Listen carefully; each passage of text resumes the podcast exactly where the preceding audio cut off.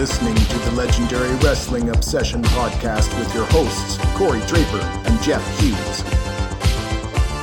But if Busters didn't know what happened to him there, my word, Anderson can't believe that he's beside himself with anger, and Tully Blanchard is beside himself almost unconscious.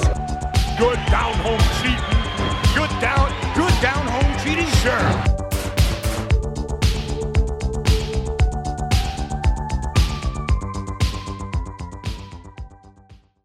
Welcome back to another week in the legendary Wrestling Obsession podcast. I'm Corey Draper here with Jeff Hughes. Glad to be back. Thank you for joining us one more time. It's a very special episode because now we get to introduce my favorite performer. Well, maybe not right now, but as in this episode. he's coming. He's coming. So yeah, we've been getting off. The show's going. We whoa. Hey. Let's let's edit that out. Whoa. No, it's all keeper. We keep everything, every flub, every stub. Ooh, Okay. okay. Yeah. Um. Yeah. So the show's No- been running. no getting off. no kidding. The show's been going for a few weeks, and you know, getting some good feedback. Uh, we just last week had our AWA episode, growing up AWA, and got some po- pretty positive feedback.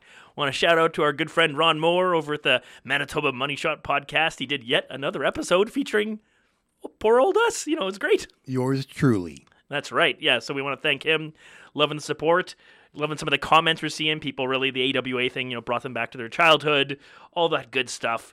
And that's why we're here. We're here to bring those memories, bring back that, you know, that time that you loved wrestling in a way that you just can't anymore. That's right. Well, you can, but we choose not to. we choose to love the stuff that we uh, once loved. Uh, going back through YouTube, I can just type in the name of some performer and uh, I get to see stuff that he did before I was watching him on WWF Right. or AWA. Um, or after, you know, and uh, just it's such a whole new world. You get to see shoot interviews as well, and everything's changed, and we really are getting to relive our childhoods in some way, uh, and and and go further by getting to That's right. learn, you know, who the personalities are. Some for better or for worse, you know, who the real heroes are. That's right. Like DDP's got a heart of gold. Never my never my favorite guy in the ring, Right, but yeah, like yeah, yeah. like talk about you know uh, a guy who who's awesome uh, outside of the ring and helps out helps people out. Yeah, yeah. There's so many different layers to all these stories and people, and but you know we're focusing on what it was we watched on the screen, what we got to see in those rare times we were at arenas and actually saw the shows, but mostly what we watched on TV and what uh, made us fans and kept us fans. So we're here to talk about a special Halloween edition of Saturday Night's main event. Oh, oh, oh. yeah, it was real. Um, they actually went for uh, the tone for one second to me was like going to be super creepy because Yeah. you know they had the music from a movie about a psycho killer, you know, a mass murderer, Michael Myers. I thought, I honestly thought, That's what it sounded like, but we both sounded like- realized it was in it, and I figured it out afterwards too. So, uh, Tubular Bells, I believe, is the name of the music that's playing during some of the promos at the very beginning of the reel at the opening of the show, and it did have a very familiar sound to the Halloween horror movie theme song. with Jamie Lee Curtis. Of course, yes. And then when I first looked it up, I you know I, I was taken to a page that just had the music. It didn't mention anything. And then when I I closed that page and I needed to write this down, so I looked it up again. But the second time I looked it up, I found out it was the theme song for The Exorcist. Oh, wow. So that's why it's so familiar. Yeah. Well, and why that? No wonder it was so creepy. Yeah, so striking, That. yeah. Like, um, and and I mean that was pretty much only I think the uh, Terry Funk promo that had that. Uh, And the very opening sequence with Heenan as well and Okay. Gene, yeah, the two Right. the two the bookends, the, Okay. the opening and the closing, yeah. well, anyway, we're definitely getting ahead of our- ourselves. Yeah, yeah, we're not there yet. We don't want to launch into the actual meat of episode three of Saturday Night's main event without talking about some of the stuff that happened. You know, some of the build, the Yeah. storyline, the characters, who had heat, and what was, uh, you know, culminating in the show. You know, as well as sure. we'll be talking about what they set up later. But so the first half of our show will be about uh, some of the things that happened on TV to get us there. daytime. That's right. And so there was only a month between the two episodes. So this is the first time we're seeing a Saturday Night's main event with a short turnaround time. We had a spring main event, we had an entire summer and part of a fall, which gave us so much content as you saw last time. We ended up with a long two part episode, uh, but this time it's really only four weeks, but because we're bringing in characters who didn't wrestle on that last show, we do need to look back at the summer because really the summer brought us of 85, brought us two major heel characters had their introductions. One was not going to be around for a long time, but it was a good time, and the other one became probably the second biggest star of the 80s. And all hail to Ric Flair, but I'm sorry, Jeff's man, Macho Man Randy Savage, at his peak from let's say 87 to 89, he was a bigger star than Ric Flair because by virtue of being in the WWF and given that that spot, you know, he was given that, you know, when Hogan went to do his movie, Macho Man got to turn his actual, um, you know, Momentum, you could say. yeah, yeah, his, his his popularity. That's that's the word I'm s- struggling to find.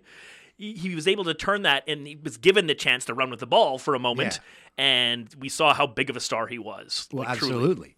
Um, Macho Man was in the right place at the right Oh, time, and uh, his accomplishment is all the greater because uh, he was not the same size as the rest of these behemoths That's right. in the ring.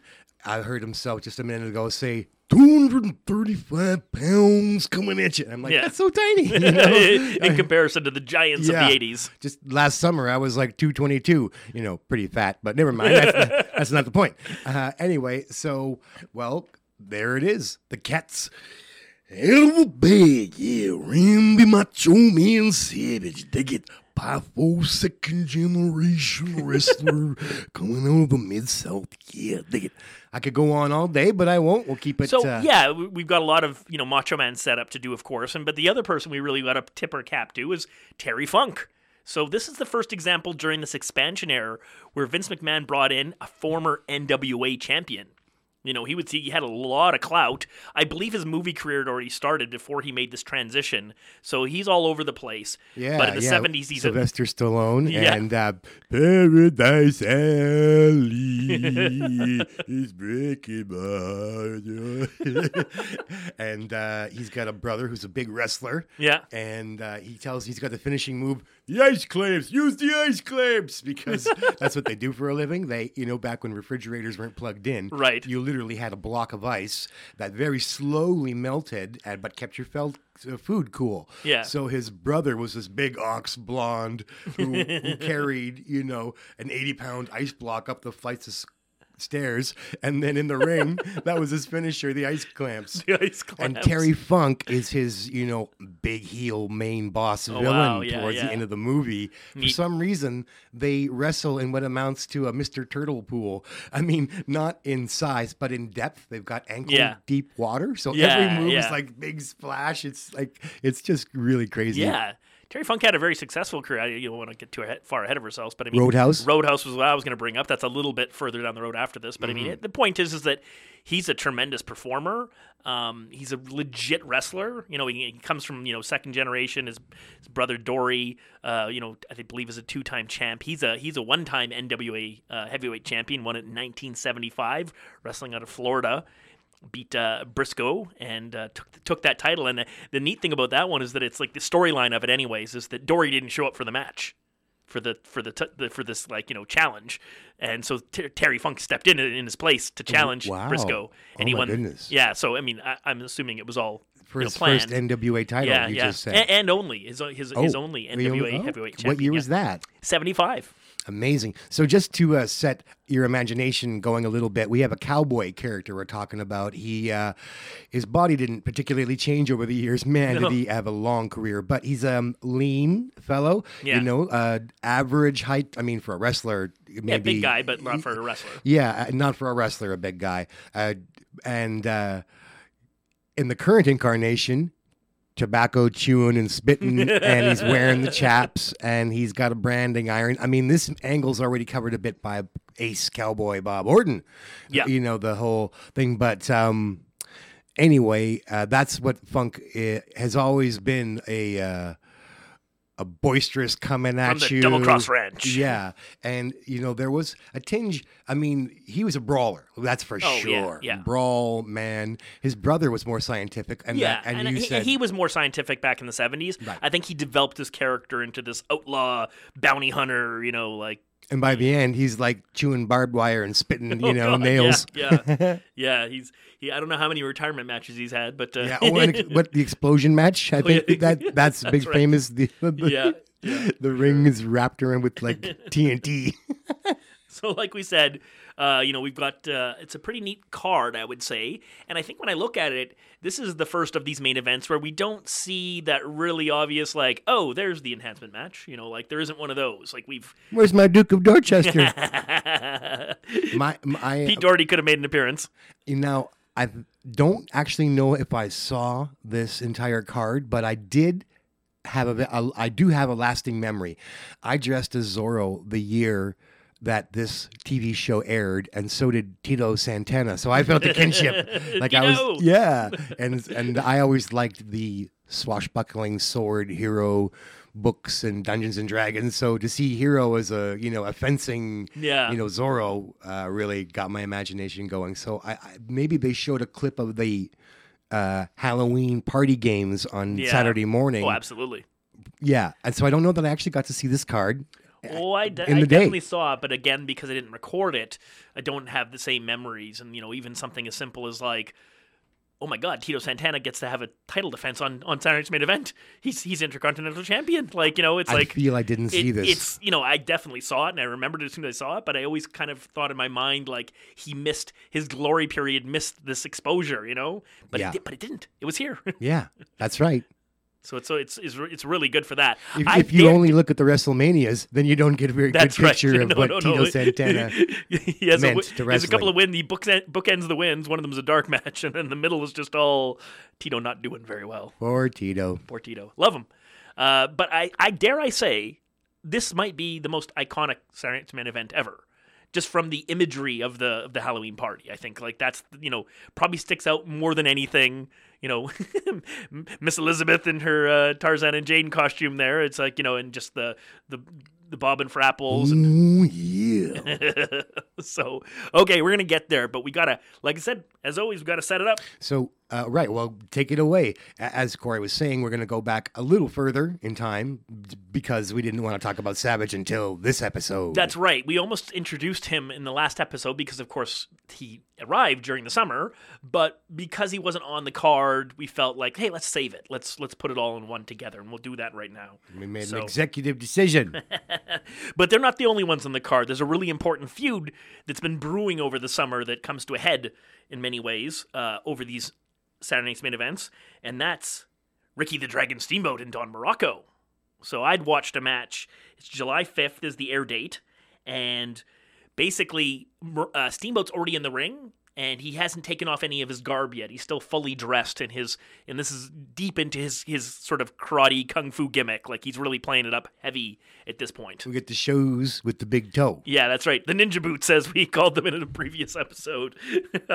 um, so Don Muraco comes out second, but literally just sneak attacks Steamboat. He gets to come in and just Oh. hit him from behind. Did we mention this one? I guess not on our No, sneak this- attack this- episode. No, no, we didn't. No, no, No. because it's just Oh. part of a match. Yeah, I mean, Right. it's like he gets a couple of shots and he gets an advantage. It's Right. not like a, Right, right. it's not like he's hiding behind a corner of a chair or something. Little shout out to Patreon at some point. We hope you might consider checking out our bonus episodes, including one focusing on sneak attacks, which this is worthy of. Yeah, stay tuned for the the URL because if you go to Patreon, you're actually you can't just search us. You have to have the exact URL. It's the way that works, unfortunately. So we'll we'll make sure we shout that out at the end of the first half because once we get up that sec episode two and three of growing up AWA, you know, we, that's where you're gonna need to go to hear it. And um, and yeah, we hope you do.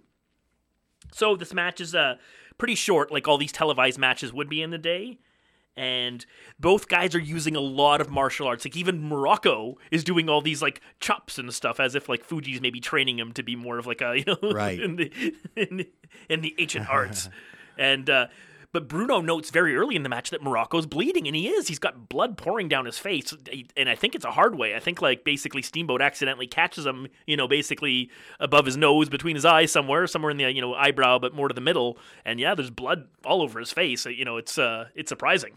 Wow. Well, uh, that can happen, actually. Uh, not to derail too much, but um, one time when I was uh, doing some shooting for a TV show, it really only happened one time, but there was a fake obviously fake boxing match and it went wrong. Somebody got punched, somebody went to the hospital and got stitched up. Yeah. So when I got there for my chance to play a boxer, this person said, "Okay, now guys, now now, now don't hit each other because somebody got popped and Yeah, and yeah. bled."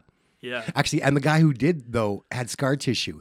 He was a boxer and had been hit in the ring and busted up. So Oh you know, yeah, because when you have the scar tissue, you're much more likely to bleed. yeah, exactly. Um, so sometimes it happens, and surprisingly, it that doesn't could be happen. Muraco, right? I mean, sure, he Yeah. bladed a lot, so he probably, you know, he's kind of like Flair and Dusty, give the forehead a little bit of a tap, and the blood comes. Right. So in this match, Fuji gets up on the apron and tries to grab uh, Steamboat, who you know gives gives Fuji a nice chop and knocks him off the apron.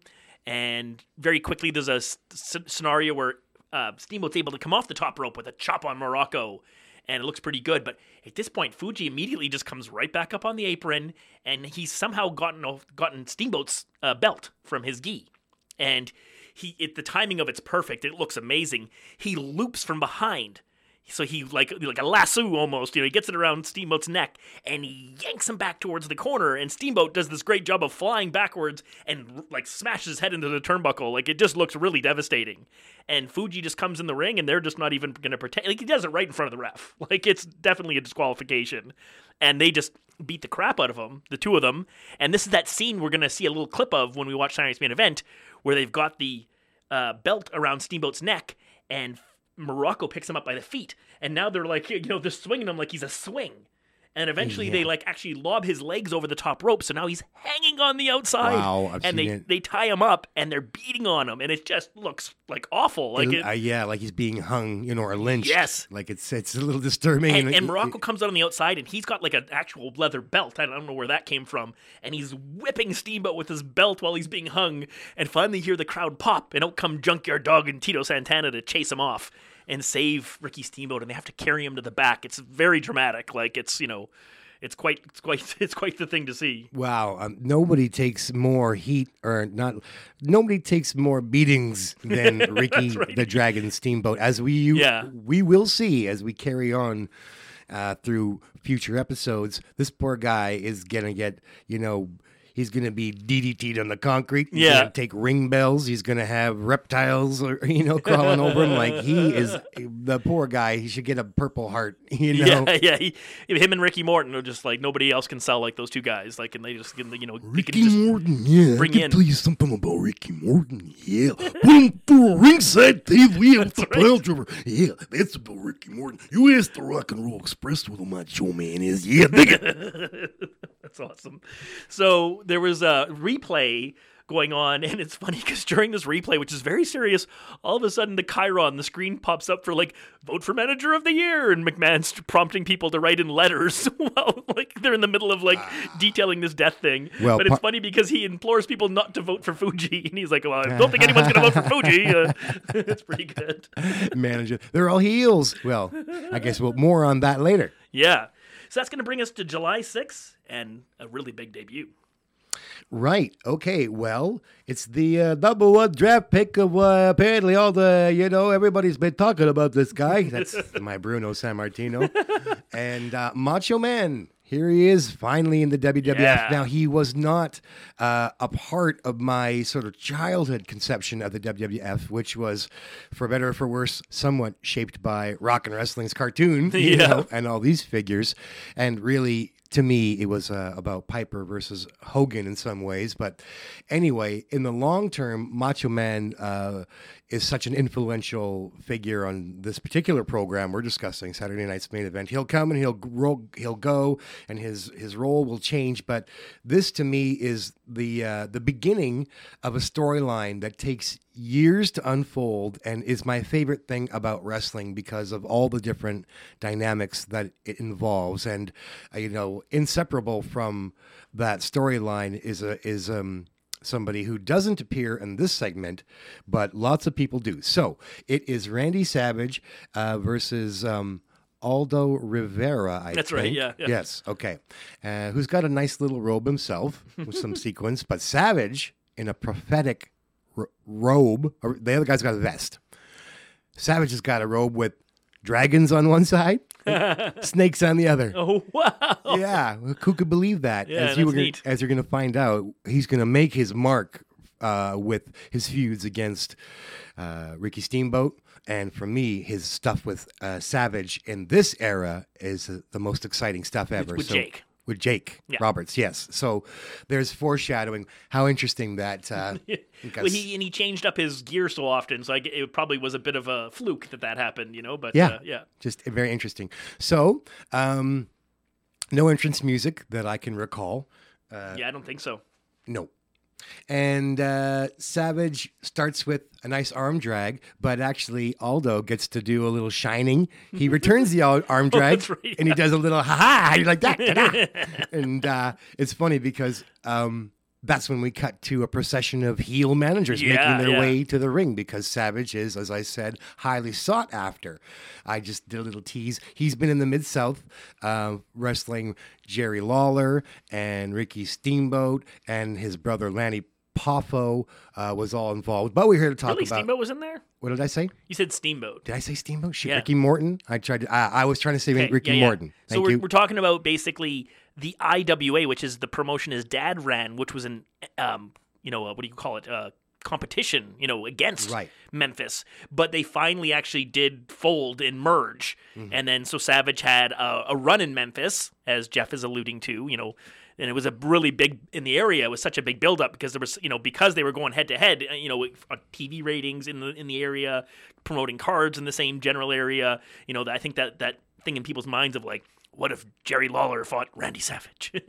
Well, yeah, they were in competition uh, to go down that path for a bit. Um, the Poffo family were doing this kind of renegade, like we'll challenge you for your, you know, the bums in the seats. Yeah, you yeah. know, and uh, so they were running this uh, competition promotion against Jerry Lawler, and w- somehow they were also on TV and talking about Jerry Lawler, even though in real life these, these were two separate companies that were in a sometimes heated competition. Like, Right. I heard a rumor that Macho Man pistol whipped a guy. oh, jeez. Yeah, superstar Bill Dundee or something for like, yeah, it's pretty far out there. I only saw the one. I didn't like. I Poor didn't. Look, Dundee, I love him. He's, I've seen some interviews he does. He's pretty funny. I don't get to watch him wrestle lots, but uh, Right. I loved his interviews in JCP. So to try to not have too many loose threads, this um, they would cut promos. Savage would say, Jerry Lawler, yeah, forget it.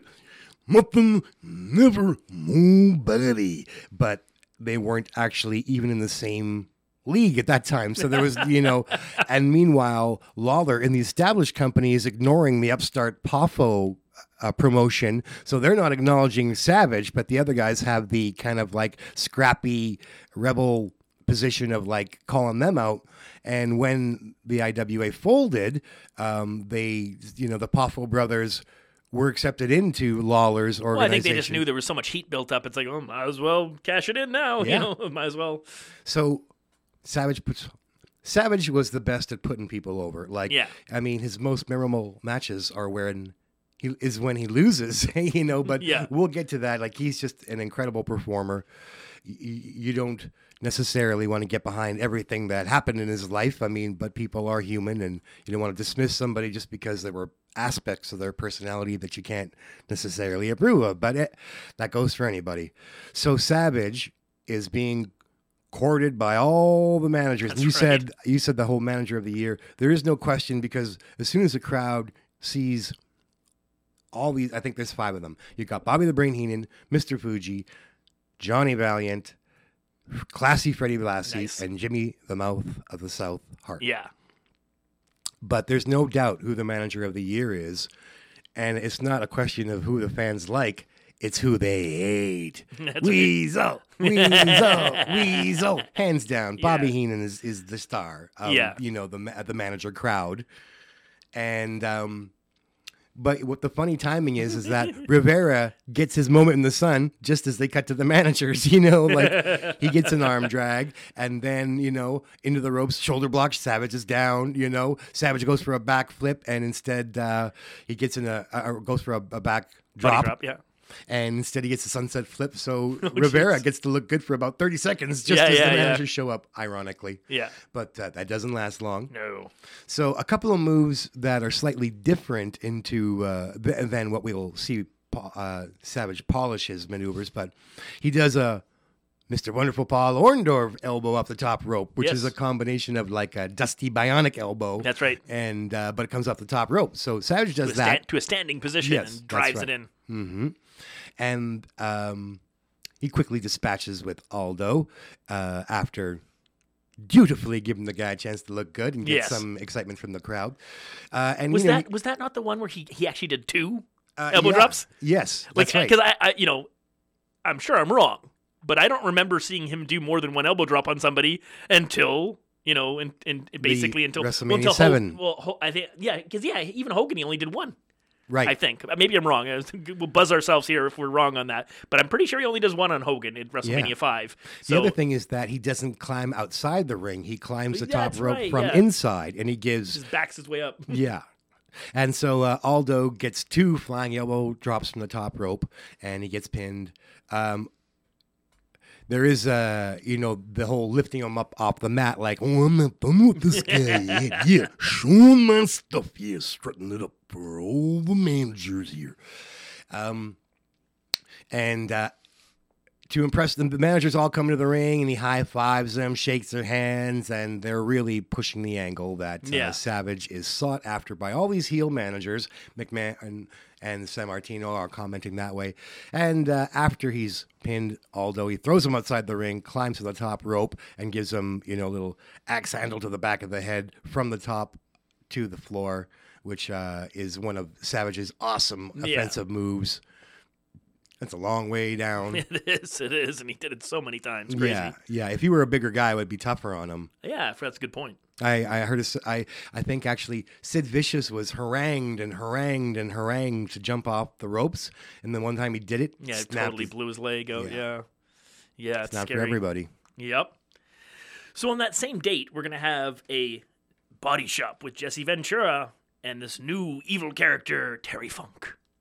So Jesse's looking as usual, quite ridiculous. He's got this like blue, I don't know how to describe it. It's got this fluffiness, almost like sheep fur or something like that. Like, you know, and he just he looks quite silly. He's got his sunglasses on. I think it comes in and there was like a almost like a the the scene before it was like a hillbilly Jim like PSA like you know don't kids don't do something I can't remember what it was but it's like the music lingers in so it's weird it's like you know Jesse's doing his like uh his bench press and but the hillbilly music's still playing so it's kind of that's kind of a weird little connection so Okay, then yeah. Jesse gets up and does a little intro and brings Terry Funk into the screen and you know he comes in and looking pretty scary he's got his uh what, what do you call the A, a poncho. Poncho, thank you. Yeah, yeah, didn't want to struggle with that.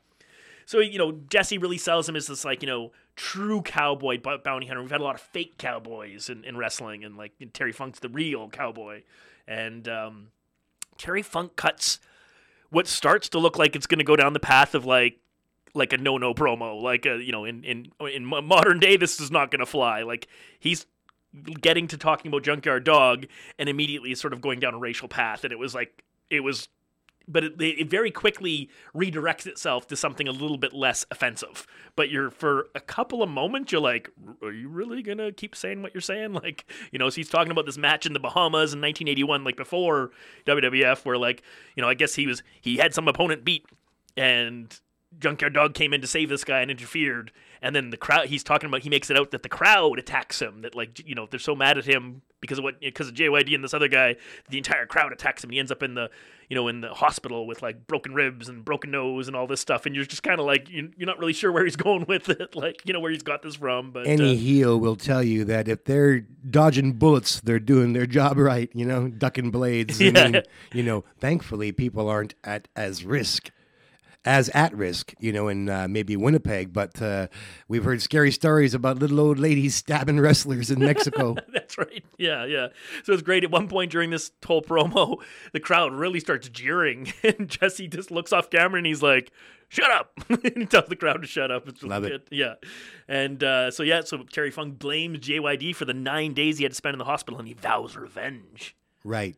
Um, well, uh, I guess content warning. Some of the stuff from the '80s, you know, wouldn't fly today. you know. Exactly. They just could. Yeah. It's like, and rightfully so. They shouldn't go that way. But yeah, it was. Uh, fortunately, like I said, he did after about ten seconds, five seconds, he sort of went down a different path of what he was going. Because if he'd kept in the direction he was going, it would have been like, okay, let's just edit this out. you know, let's not even do it. Um, that's going to bring us to July 13th, a Piper's Pit with our new man, Savage. Oh yeah. Well, you know, I've lately just uh, come to realize what a treasure chest Roddy Piper is. He is so great. I got to see more of his stuff um, as I was an older teenager, and uh, there were just sort of glimpses that I caught, you know, as a younger guy. So, uh, man, this is when he's his best, and so um, he's picking on poor old Ace until Piper shows up. I mean, until Savage shows up.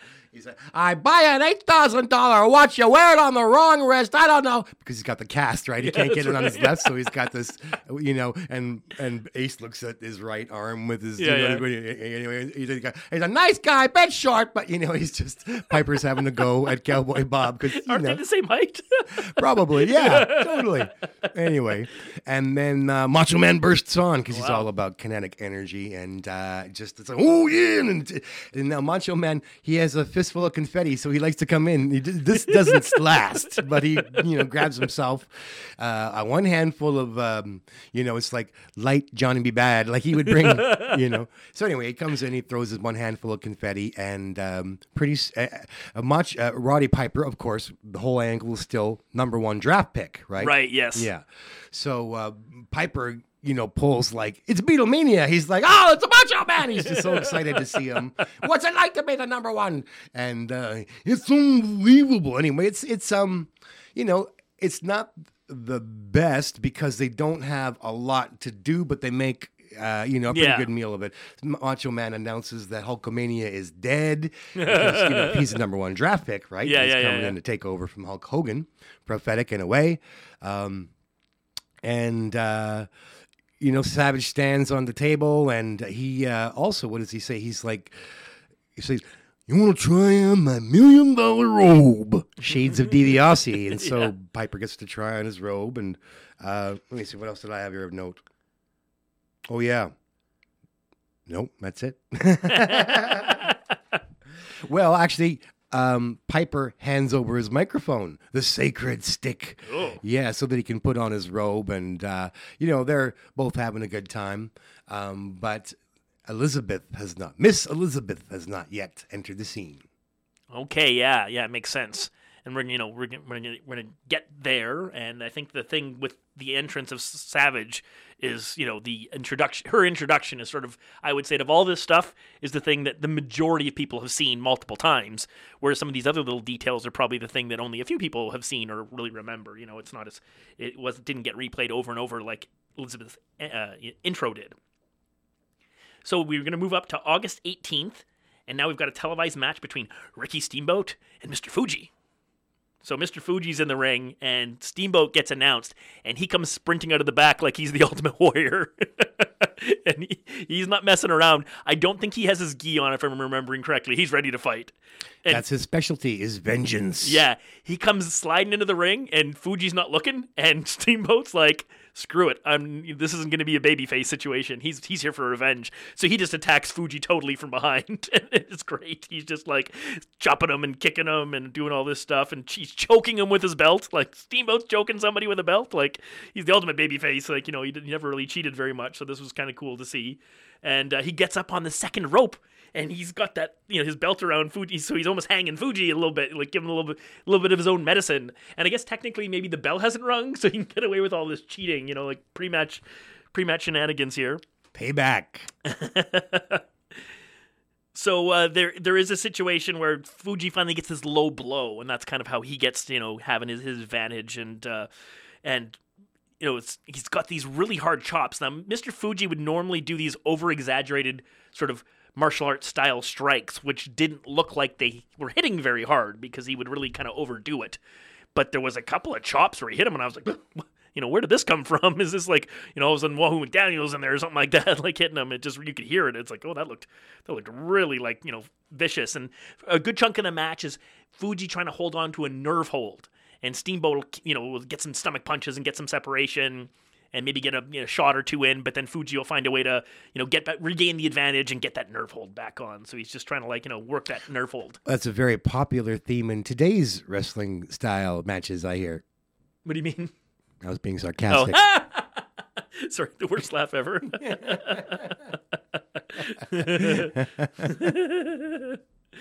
so yeah, so they um basically once the Steamboat nerve finally hold, otherwise known as the the massage. the massage. yeah, Oh. God, no, no! Oh God, it's so tight. Oh God, I just got this kink in my neck. Oh God, yeah, right there, right there. So there's this Steamboat finally gets back on top and gets this. It's, it's he whips Fuji off the rope and gives him a chop, which basically sends Fuji flying through the air, and it's it's, it's quite comical. Like it looks really funny, and uh, Fuji does. Oh, pardon me. He, there's a cross body block, so Steamboat gets up to the top rope, hits the flying body press, and Fuji kicks out, which is quite surprising. The commentators even note they were like surprised they'd never seen anybody kick out of that Well, move. I'm going to set myself up for some chimes or buzzers here, but we're talking about a former WWF Tag Team Champion. Of course, yes. Ah, Yeah, yeah. He wasn't just the manager of no, champions. he was uh, uh, who was his partner? Well, he had uh, Tanaka, so the guy that was in the um, uh, the James Bond um, movie guy. Oh, He was a wrestler. All right. Yeah. Um. Sh- uh, odd job. Odd, Odd job. job. Yeah, odd job. Yeah. Wow. And I believe he had two different reigns. So I think he was with Tanaka for one of them and Mr. Saito for the other. We'll buzz ourselves when we're wrong on one of those, but I'm sure that's what it is. Yeah. Vodka martini, shaken, not stirred. that was cool. Check out that's Goldfinger, the Yeah. third James Bond movie, and some say the best James yeah. Bond movie, starring Sean Connery. Soon So- one of these days, I'll step into the ring with uh, Mr. Tanaka and Mr. Saito and kick some ass. One, two, three, handicap match. Bring him out as a guest manager on Raw and let him wrestle. Bond versus the Oriented. I- They probably had. Um, and did you, they have a, a, a name for their team? Ooh, that's a good question. Mr. Did you, so Tanaka and I, Fuji. I know it's not the Miracle Violence connection. so Steamboat goes for this uh, splash on the ground, and Fuji gets his knees up, so to turn back the tide, and then he goes for a back. It looks like a back suplex, but Steamboat flips over the top and lands behind Fuji and rolls him up for the win. The one, two, three. The good old roll up. You know, you can Yeah. lose without actually having Yeah, been yeah, overpowered. You And I, know, I love it because McMahon's famous for like when he calls a match, he doesn't really say too many things. Like he he's the master of like avoiding actually calling anything anything. You know, he's just always like, "Oh, what a maneuver!" and like you know- Unbelievable. yeah, so- Unbelievable. He, he does he does plant his flag on this one incorrectly. He calls it a small package. Ah. So Steamboat celebrating back to the dressing room, and the camera's set up in such a way that he's looking back at the ring, and there's those doors that we see at some of these TV tapings, and out comes Don Muraco, and he's got this chair, and it's not the folding chair we're used to with wrestling. It is like you know the round seat with like a metal like backing onto like you know maybe a padded thing. And uh, hopefully it was, you know, hopefully the, it was gimmicked. But he comes out and smashes Steamboat in the back, and this thing, this chair breaks in half. And then he takes the top part, the, the back part with the metal on it, and he gives him this like vicious shot to the throat with it. Wow. And then Fuji comes over and picks up the base of the chair and hits Steamboat again in the head on it. So they leave him like they leave him laying. I mean, I you know, this is uh, the first of many. That's right. Steamboat, you know, laid out flat like the Mississippi River. Yeah, and they and they Muraco spits on him and they just leave him there in the in the aisle and you're just Wow. like, oh my god, poor guy. Poor guy. Well, he's uh, the master of getting like really laid out and uh, coming back. Yeah. So he builds heat better than anybody, really. I- That's I- right. I don't know if I can think of another in this era. I'll have to keep my eye out for like who else like gets so creamed. Yeah, you know, and then you know, and then comes back with like the audience just can't wait for him to get his revenge. That's But right, absolutely. So this is where we get into the era, the time frame where uh, Miss Elizabeth is introduced. So the uh, we'll just very quickly cover it in like ten seconds here because I've, I think everyone's seen it, which is basically all the managers are in the ring. They're all waiting to be named the successful candidate for this, you know, in the search for a manager for Macho Man. And of course, that's when he introduces, you know, this beautiful woman that no one's ever seen. And out comes Miss Elizabeth, and that sets us off on, you know, what we know is Macho Man's, you know, WWF Yeah. career. and she is um, so different from anything that we had seen. Uh, I, I will take the liberty, at least. Yeah. I mean this, but since Corey and I watched the same TV mostly, you watched a lot more videos than I. But basically, I'm going to say that we knew. the female valet, largely in the form of Precious, who was uh, gorgeous Jimmy Garvin's Of course. uh, valet, and she was obnoxious and shrill, and she would. Uh, blind you with the perfume spray. She had an aerosol spray can that she would scent the ring for Jimmy Garvin. yeah, yeah. yeah. And Jimmy Garvin was uh, this guy, always smiling, always bouncing. He had big bouncy hair, and he always Yeah. had a. He, you know, in retrospect, I, I early Jimmy Garvin was was better than I gave him credit for. Yeah. But anyway, so we're talking about Elizabeth. So uh, it was brilliant because she came out smiling and you know feminine not uh, precious was a, a beautiful woman but she always had a sneer Yeah, on her yeah. face. She was, she was always playing a villain, you know? yeah, Like, she was a heel valet, Precious, in the AWA, who would cheat so that Jimmy Garvin could win. and um, Jimmy Garvin had a great feud with Rick Martel. It's like as soon as he got to the AWA, he was feuding with for the belt. That's right. Well, I was like, and he just it's not fair. he, he went, he went right to the top of the work, his, queue. work his way up the ladder here. So the crowd can't really boo this lady who comes out in this gorgeous sort of cocktail dress, but uh, she never came across anything less than classy. That's right. It was no one, when- no one since before or ever has presented the way she was. Even when they like sexualized her, she was still the chaste maiden. You know, Yeah. in manner and and in uh, in speech right. and and in appearance, and she was beautiful. You know, Yeah. um, she passed away too young, sadly. But uh, man, did the crowd just kind of go, "Wow!" They cheered for her. So, Oh, yeah. you know, it was uh, fantastic to see. Like like I said, this is. Uh, when I said the, my favorite arc of wrestling uh, wouldn't be that favorite arc if it weren't for this lady who was actually um, Randy Savage's real wife, wife in, in real life. Yeah, yeah. Say And- that 10 times fast. And as Jeff alluded to, I mean, ac- across the country in the different promotions, there were female valets. Sometimes they were also wrestlers, you know, and they all kind of fell into a certain genre of like yappy and like interfering and like you know a loaded purse, uh, a, A- shoe, a, uh, you know. masculine streak to them because they a would mix bit, it up. Yeah, yeah. And there's so many great ones, and it's not to take away from them, but it's just so unique. It's so interesting that Elizabeth was able to essentially. I'm gonna I'm gonna ignore the late WCW stuff where I think they finally started making her do some physical things. But I mean, basically, she went through this long stretch where she was literally just this support person, this like this nice valet, and they just they for the most part they knew how to capture it perfectly where the camera would always be get the right angles to like capture these facials of hers Sa- even savage as a heel or or a baby face would be getting you know just tortured by somebody beaten up and like the look of concern on her face you know is what brought it all together you know Remember the Blues Brothers? Stand by your man, right. give him your tender kisses. and yeah, when the Blues Yeah, Brothers are the beer bottles are still slowly hitting at that Yeah, point on the cage but they win. They win over this redneck That's right, crowd, that's right. and all the teary-eyed cowboys are cuddling their ladies a little closer. So uh, Miss Elizabeth appealed because she was so loyal to this brute. yeah and it uh, really was. There was a bit of King Kong, you know, when Fay Wray, uh, even though he wasn't the biggest guy, but he Yeah. was the savage, you know, Randy Savage. that's right So uh, it was the beginning uh, of such a wonderful uh, career, at least. Because I don't believe that she was involved in any. Uh, sh- she actually met Savage because she got involved in wrestling. okay yeah yeah i think i've heard all this and it's just not really ringing a bell. Yeah. Um, so she had uh, entered the art form, the Right. you know the, the the business, and then met Savage, Oh, and they married pretty quickly. And um, what an introduction! And you know, we just love Miss Elizabeth. The crowd loves Miss Elizabeth, Yeah. even when they're booing the Macho Man. That's right. And speaking of booing the Macho Man, that brings us to August 31st. Yet another Piper's Pit, but this time not just one person on the uh, one guest, two. That's right. And uh, I think we always hear owner of a lonely heart behind, uh, you know, that's the kind of like the, the just trailing off by, um, yes. Uh, so, because there's always 80s music as we're watching these clips, right? So, Yeah, when they come back from commercial break or anything. yeah. and uh, Prism TV, I think, has got some Cyndi Lauper. They were Nice. playing She Bop.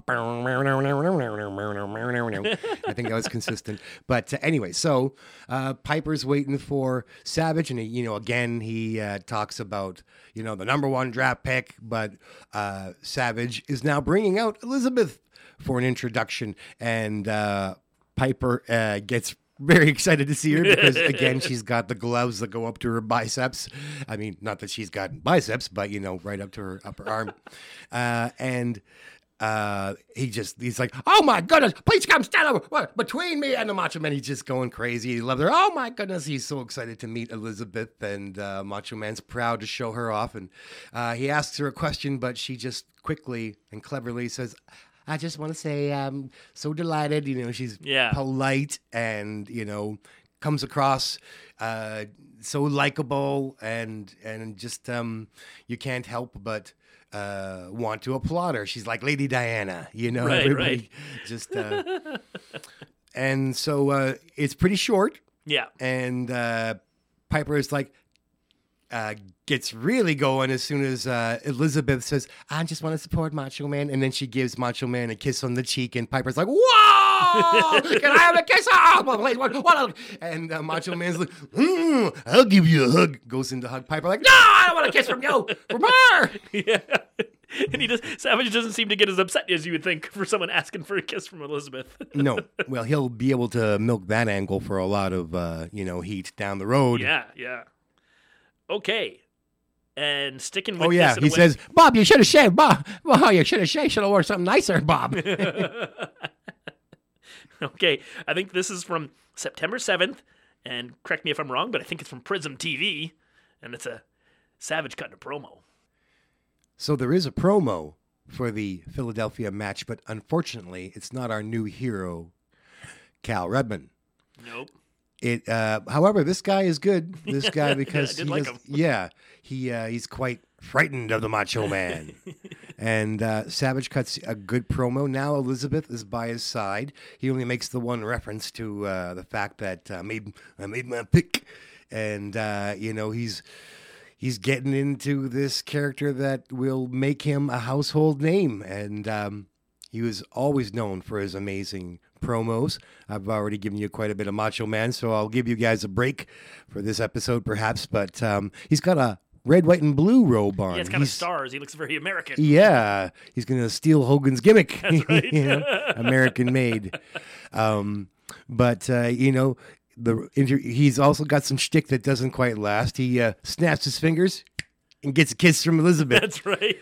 and uh, he does it twice, and the interview's almost over. But Macho Man's like, "Give me the microphone," and he keeps going. the guy And, just uh, like he's so scared. It's great. Yeah, it is great. And the only uh, unfortunate part in retrospect is that uh, Macho Man is guaranteeing 100% any right. bets will, you know, He's telling he's telling people to go find a Hulkamania fan and bet everything you got. yes.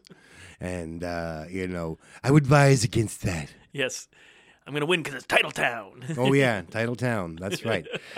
Um, I'm not quite sure what that means. That's a good question. I mean, like, other than like Philadelphia Flyers, were in they the seventies, they won a couple of titles, but I mean, geez. baseball? Well, Savage, here's a good chance for us to uh, touch on Randy Poffo. Oh, of course, yeah. was a baseball player. Yeah, And he came out of high school as a prospect, played the minor leagues, and he Yeah. had the discipline also to like pitch with both arms. Oh, interesting. I hadn't read Yeah, that. he had. Um, I think he was left-handed naturally, and uh, they didn't. They, they said, well, you know, a lefty pitcher, you know, is a rare thing, and it'll, and so he taught himself to pitch with his right. Yeah, But um, that's right. His sport was baseball. yeah, yeah. And that picture, like the the baseball card, kind of baby face savage, that gets spread around the internet quite a bit. You'll see that picture. You know, if Mm-hmm. you're looking in, in if you're looking in wrestling corridors on the internet, then yeah, the the, the Macho Man baseball card kind of pops up every once in a while. So that's as, as much as I know of his baseball career. So yeah, I don't know what Titletown is referenced to. It would just have to be like the different pro sports teams. Well, we have, yeah, we know the Philadelphia Flyers had a good run and it's NHL champions, right? The Broad Street Bullies. Yeah, yeah, for sure. That's your department, NHL. Well, yes. And uh, let's see. So what what would they have their MLB, Major League Baseball. They probably Uh, the Phillies. I'm yeah? assuming I, I'm not a baseball fan. Never watched it all, so I'm assuming they've won some World Series. Who knows? Couldn't couldn't say for sure. The uh, Philadelphia Eagles is the NFL team.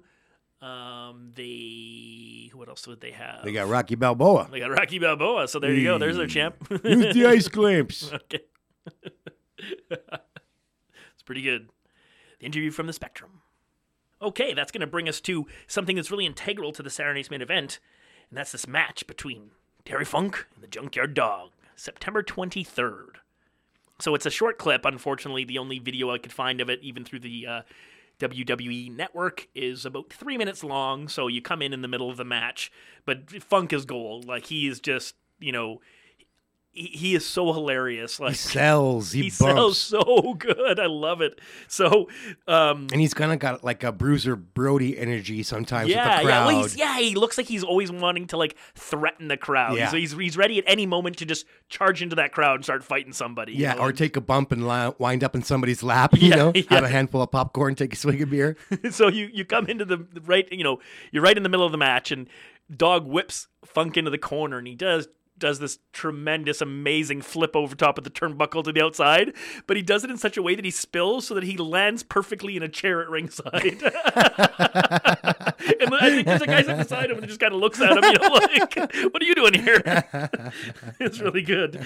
Um, so they Jesse and Gorilla are on the call, which is awesome, and uh, they're talking about how most of the match has been on the outside. It's like Dog just keeps like beating him up on the outside and throwing him back out and all this stuff. So.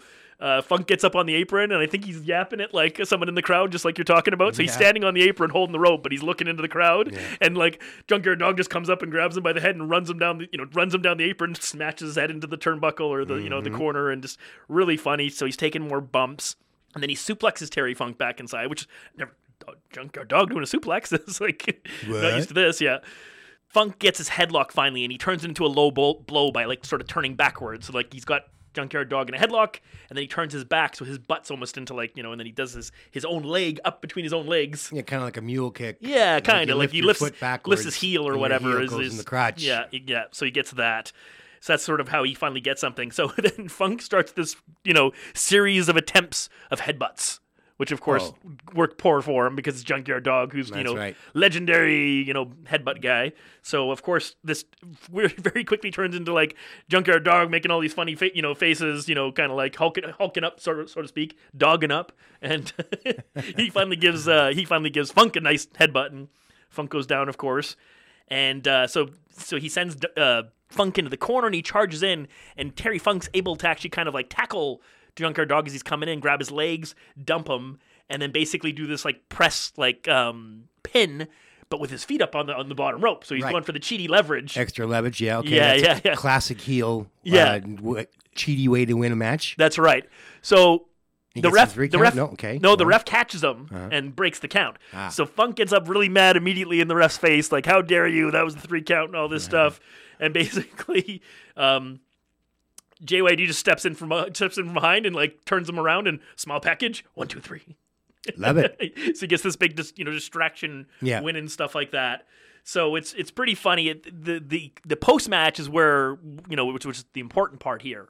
So Jimmy Hart comes in with the branding iron and he charges a Junkyard Dog, but he gets about halfway there and realizes the dog sees him coming, so he has to like stop in his tracks. He's like, "Oh no, no, no!" And uh, he's backing up into the corner, and J- Dog slowly tracking him down. So then he throws the iron over top of Junkyard Dog's head to Terry Funk, who's on the other side. Uh-huh. And as you know, Junkyard Dog finally gets a hold of Jimmy Hart, and you know the good guy would always wait about five, six seconds to punch the manager. You know, he'd never really just haul right off. Yeah. And of course, this is where Funk comes in with the branding iron and gets Dog in the back of the head and hits him several times, and then brands him, brands him, kind of like your uh, your friend Warren there. yeah. The podium, the wooden podium. the wooden podium.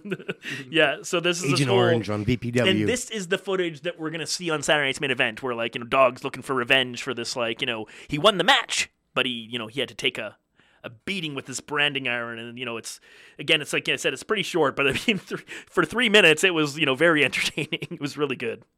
yes. Um, the booking you would just never do, never do today. That's right. Okay, so we have a match.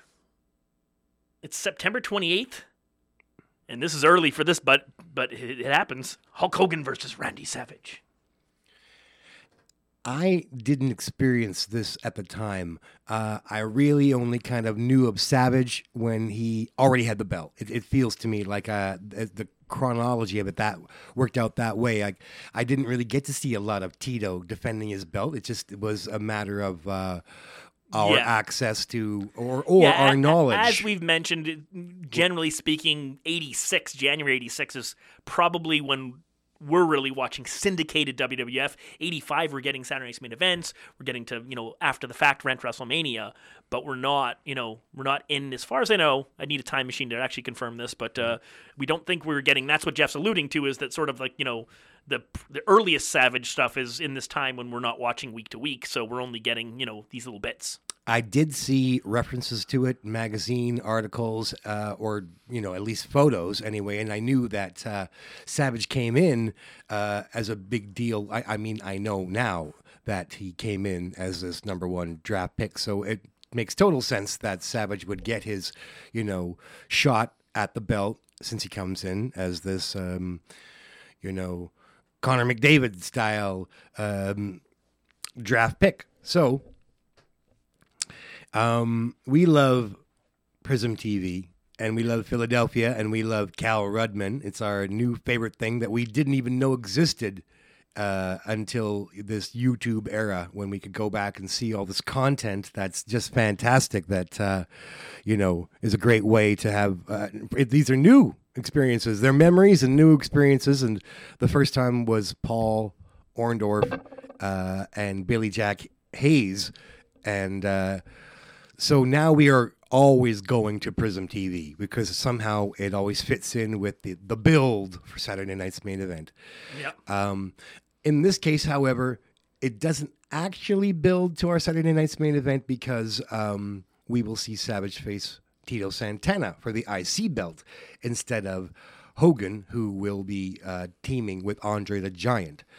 Anyway, in keeping with Savage coming in as uh, you know this big hot talent that everybody wants to get their hands on, they let him have a title shot, and so here we are at the Spectrum, and um, again, no theme, except that Hogan has his theme. And it's the eye of the tiger. It's what we want to hear. Here we go. Yeah. So for me, it, it, it I didn't realize that Savage was in that eye of the tiger era, but he was. Yeah. And Hogan's got the white trunks instead of the red and yellow that he'll, you know, settle into down the road. Yeah. And Savage just won't let Hogan get his hands on him. That's, you know, it's good. It's a good storyline. You know, Yeah, yeah. Hogan's so much bigger. Yeah. And uh, Savage is all attitude. Speed. So, yeah, speed. So he keeps um, ducking Hogan. And there's one moment that uh, almost makes you uncomfortable. Like I look back now and I say, like, boy, over his career, Savage performed and delivered, and I just uh, love the entertainment that uh, I was able to take in. That that's that's focused around Randy Savage. But watching it in the moment, I'm like. You asshole! Leave those kids alone. There's a row of about four Hulkamaniacs. Okay. But they're little guys. You Oh, yeah, know, yeah. like the one kid looks like he can't shrink back in his seat any more humanly Oh. possible because Savage, you know, before he Hogan gets his hands on him, he comes to this little red out, you know, Yeah, and sticks his fingers in a, like a nine year old's oh. face. And this kid looks scared. Monsters like intimidating those youngsters, and I'm like, yeah, and like bad editing. You cut to Hogan, and he's walking backwards away from this little confrontation. Whereas Hogan, he should be defending his little, you know, scrawny Yeah, little yeah. Hulkamaniacs. Uh, but um, boy, yeah. So Savage is drawing great heat by picking on little kids. You know, even I'm like, you jerk them alone. You know, losing myself in the Yeah. the illusion. And then uh, Hogan could have done a better job of coming over and you know supporting his Defending little- his Hulkamaniacs. yeah. He does mock Savage. You know, Hogan likes to uh, imitate his opponent and get, you know, support from the crowd. If, if, if uh, so, he you know wags his his hand the way Okay, Savage some of his does. mannerisms. Yeah, and he and he also drops down to his his um you know knees and hands and backs out of the ring under under the ropes the way that Savage does. That's how Savage intimidates these kids. So Hogan yeah. does that exact same thing and he goes over there. So I guess the kids get a little comfort that Hogan stands by them, but he doesn't really go over there, you know, per se. So uh, we get to see a lot of Hogan, um, you know, taking well, we, I was going to say we get to see Savage's offense, snap mares, knee drops, jumping over the top rope to clothesline a guy, and Yeah, yeah. you know, lots of good stuff. And of course, we get to see what makes Savage such a good heel. He hides behind Elizabeth. Whenever the going gets tough and, and Hogan's giving them the gears, Savage will roll out of the ring and hide behind Elizabeth, who will plead, Yeah. Hogan, don't hurt him, don't hurt him. It's just great. And of course, the commentator's like, what kind of a macho man is that hiding behind? Yeah. It's just, oh, it's such smart writing. It, you know, Yeah. And it plays into the, you know, the greater storyline. Yeah, it, it takes the it takes the chicken shit heel delaying stall tactics and then adds this extra layer of like Yeah. cowardly like you Yep. know hide behind this tiny woman the crowd loves Miss Elizabeth, so they really boo Savage when he pulls her in front of him, and Hogan's like slaps the mat at one point because he's not gonna. And then later he does pick her up by her arms and move her, you know, like on the other side. Yeah. Uh, but you know, it's it's just really, I think it's great. Savage, you know, unlike Piper, puts over Hogan. He takes the three count and does Yeah. lose the match, but this does work out for you know him in the long term. He he gets to be a part of the storylines. You know the main events where Yes. Hogan, uh, or rather Piper, you know, by protecting his own reputation, maybe it doesn't work out for him in the long term. yeah i think i finally heard piper saying that he finally sort of agreed with people that he could have made more money by playing along a little better than he did you know and uh, but Yeah, so Savage uh, takes the three count, Okay. and uh, but you know not after a couple of near misses, a flying elbow that Hogan rolls out of the way, yeah and um, it was uh, definitely cool to see what will be the um, bread and butter, or rather the meat and potatoes. Uh, everything, the salad bar, you name it, the soup, all of everything, dessert.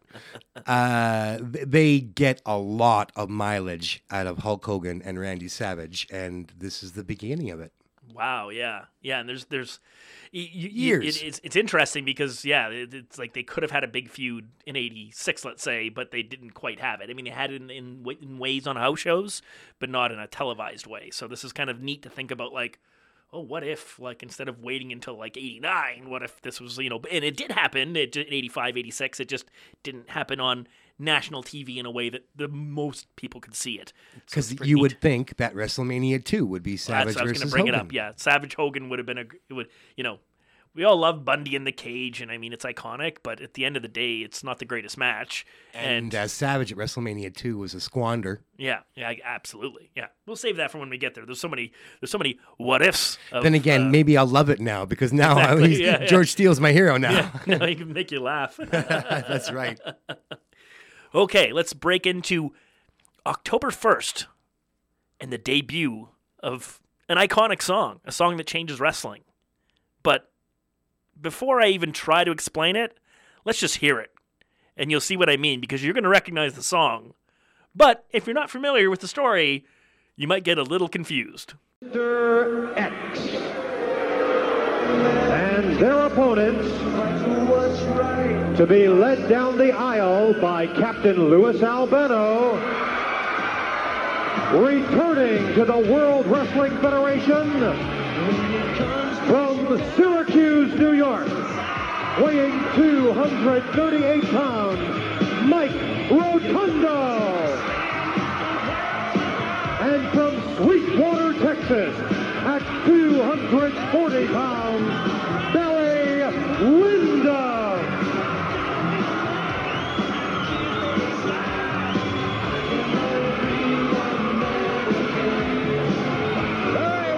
In the ring along with Mike Rotundo, former tag team champions of the World Wrestling Federation. And if there were ever any two that are real Americans, it's definitely Windham and Rotundo. And of course, without exception, you'd have to throw Captain Luis Albano in there as well. Yeah, so the song Real American by Rick Derringer was written for the U.S. Express. Barry Windham and Mike Rotundo. I thought we were doing a thousand dances. Saving that.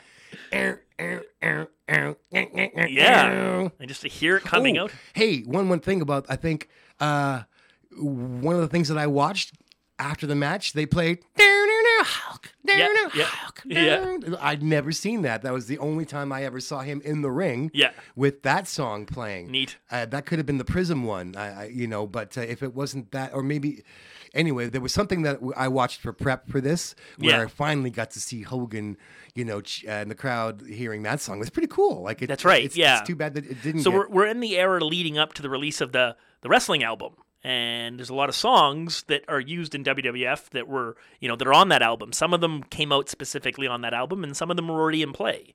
And so the Hulk theme that Jeff just referenced was written specifically for Hulk Hogan to get away from Eye of the Tiger and was coming out on that album. And it was for the TV show. So it was out by September. They had to be out because it was in the credits of the of the rock and wrestling cartoon show in September. But we know that Hogan didn't start using it for a while. So there's this weird fuzzy area where he goes from Eye of the Tiger to Hulk theme until he eventually because Barry Windham leaves uh, the WWF and they decide, hey, wait a minute, let's use that song, Real American, for Hogan.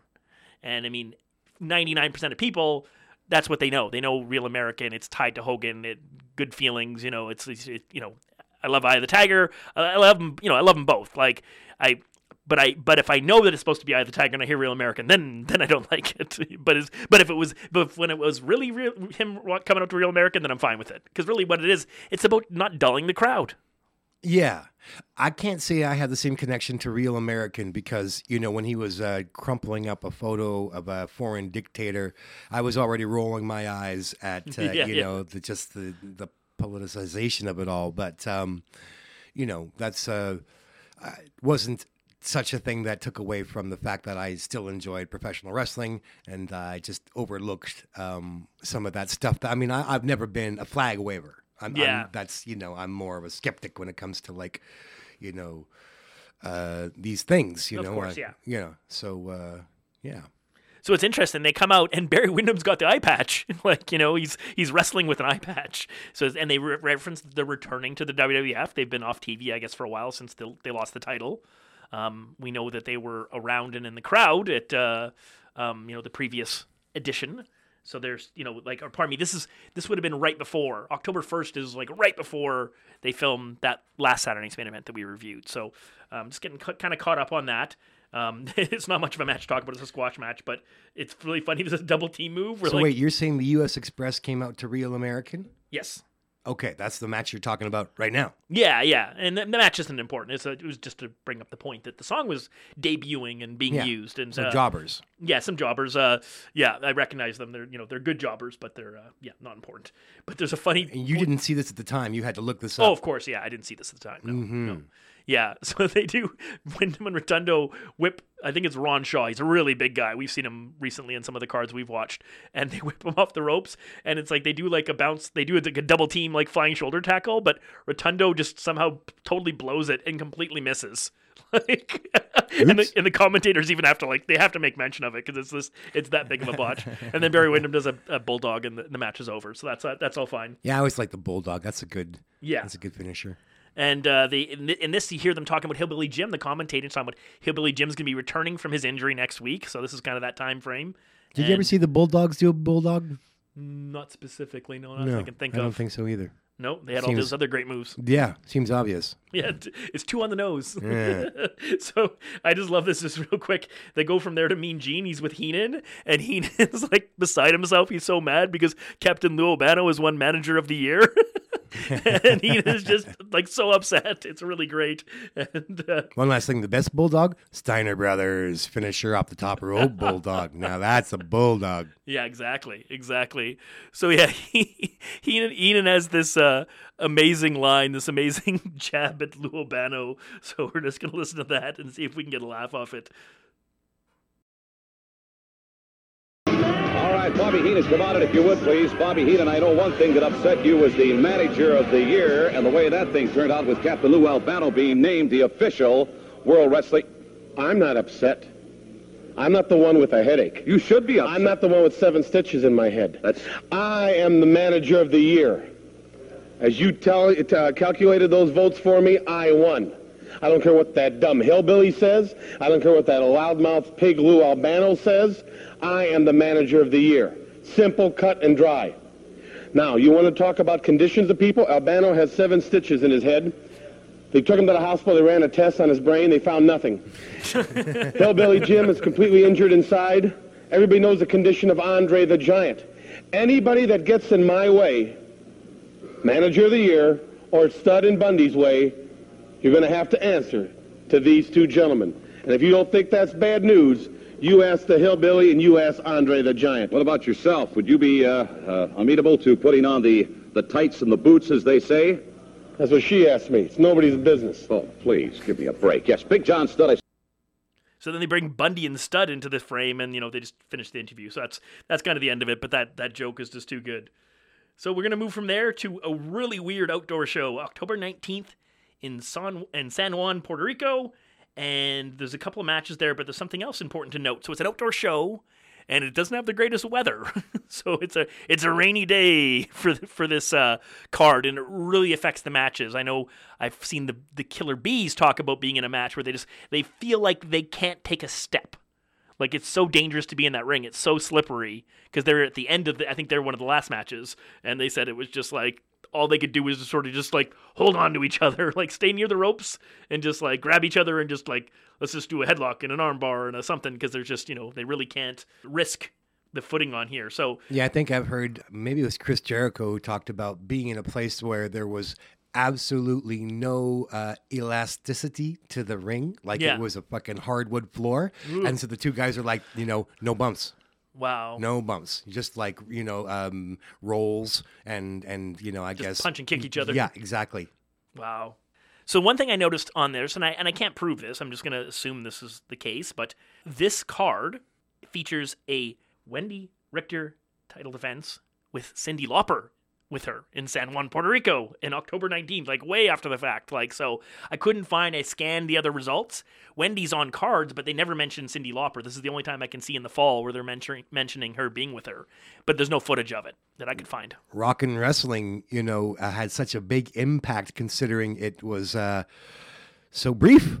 You know, the candle that burns twice as bright burns half as long. That's right. Yeah. Blade Runner. So there's a couple of matches here that uh, that we wanted to just quickly note. And again, because of what's going on in them, there's not a lot happening in the match, so we don't have to talk too much about the matches themselves. But there's a Hulk Hogan title defense against John Studd. And it comes in mid match. The, the clip is quite short, and Studd's got him in a bear hug. And that's basically like the whole match is like Studd just holds a bear hug. Hogan fights his way out, and then Studd gets the bear hug back. There's even one moment where Hogan actually like fights his arms down between Studd's arms and then reverses it. No, Hogan's got the bear hug. Aha.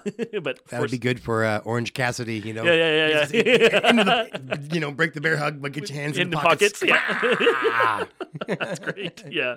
So you can see all these umbrellas in the crowd. It's a really weird shot. It's a big crowd, but because of the weather during another match that's on the on this card, you can see like there's hardly anybody there anymore. I think the crowd finally gives up after I'm sure after the Hogan match it was kind of like, okay, we've we've seen what we need to see. Talk about your monsoon.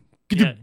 That's right, Gorilla Monsoon, and you can hear him. He's in a he's in a tent or something. He's probably got one of those like four like legged you know canopy tents, and you can hear the rain hitting the tent as he's talking. It's really coming through on the microphone, so it's just it's it's quite the scene. And the ring looks so different. I don't know if you noticed the turnbuckle. It's very. It looks like someone just went up I to didn't the. watch this. Just Okay, it looks like somebody just went up to like the turnbuckle and wrapped it in electric tape. You know the, the metal, the metal part. Like there does not appear Oh. to be any kind of like padding or anything. you know? George Animal Steele apparently set up the ring. he, already took all the uh, you know, all the fluff. he, he passed on lunch. He's like, uh, full. so yeah, so there's there's not much going on. Uh, Hogan does this atomic drop, and it's really funny, and they're near the ropes. And, And, John, this is the, the, the rain. St- wait, this is the rain, yeah. This is- Okay. and so Hogan does an atomic drop on John Studd, and you can see Studd grab the top rope for balance. Yet he still, the moment he hits the ground from the atomic drop, his feet it's like banana peel slip, and he goes he goes flying, and you can tell that's not you know not what's supposed to happen. Right. And uh, so they're just doing as little as possible. The fight goes outside. Hogan pushes Studd into the post, and then beats the count back inside. But getting in the ring, he fucking slips and almost falls. Like you know, it's really dangerous. Like you know, and so he wins. The, he wins the match. And Studd leaves, and it's really funny because Monsoon has missed out on the fact that the referee has counted out Studd, John Studd, so he's commentating as if the match is still going on, and he's like, well, "I don't know if John Studd doesn't get back in here, he's gonna get counted out," and it's like uh, he got counted out like ten seconds ago. It's pretty funny. Aha. so you, so then we get that. I, I I did see it. It sounds like you didn't see it, so I'll just briefly touch on it. There's a Tito Santana title defense against Randy Savage. In the ring? Yeah. Wow. Yeah. So they, it's a similar situation. They've got they, you know, there's no Elizabeth at ringside. Um, the crowd looks really like sparse at this point. Like you know, and it, th- these are separate clips, so I don't know what part of the card this would fall into. I didn't look it up to see what the order was. But uh, you know, my guess is that it's later in the card, and people who are you know, sick of getting soaked have left because there's not a, there's a lot of people around the ring, but like now instead of like a huge crowd of in a, in the stands, they're just empty. Right. And uh, so they're just kicking and punching each other as much as they can because Right. they can't really do their shtick. Yeah. They can't do much of anything. Uh, and it's a lot of, like you said, Savage le- leaving the ring, you know, stalling and getting out and stuff like that. And, you know, I, I didn't think I was going over this one blow for blow, so I didn't really, you know, watch that carefully. But I did want to see it. I was like, you know, how did, how did this go down? So really just to skip to the end, Tito gets a sneaky pin. He, like, you know, he kind of rolls up Savage from behind or a small package or something. I, th- I Actually, it's a body slam. Uh, Savage tries to body slam Tito and he, and he holds on for a cradle, inside cradle and he gets the pin. Well, maybe this is a little opportunity to uh, explain how Randy Savage almost broke my neck. Oh, yes. Well, um, so certainly these guys have to protect themselves when the uh, ring gets slippery and uh, you know the conditions change and they can't count on you know the same traction. So. Somebody could break their neck, you know, and Yeah. you know, like jumping off the top rope, and uh, you Yeah. know, very dangerous for the wrestlers. And uh, apparently, dressing up as a wrestler can be very dangerous too. So I learned that it was fun to do Randy Savage's voice, and as I got a little older, I'd like to uh, dress up as Savage to go to wrestling events. And so one one of the times that I did that, we were in the parking lot of the Pony Corral restaurant here in South Winnipeg, and uh, would this have been a Tony Condello? Uh, I- Yes. I yeah. So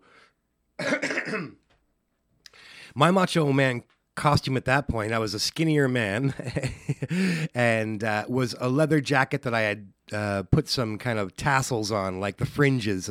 Savage, uh, you know, did the fringes, and you can go a long way with uh, the right pair of sunglasses and a headband. And I guess I was old enough to have a scruffy little tufted beard. I, I might have been at this point probably 19 or 20.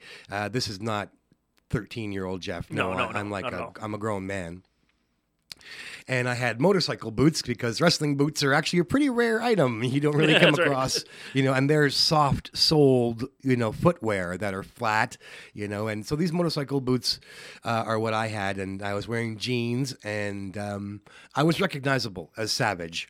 And there was no security to speak of. That's totally right. and um, maybe about. Just to set the set the picture Yeah. here.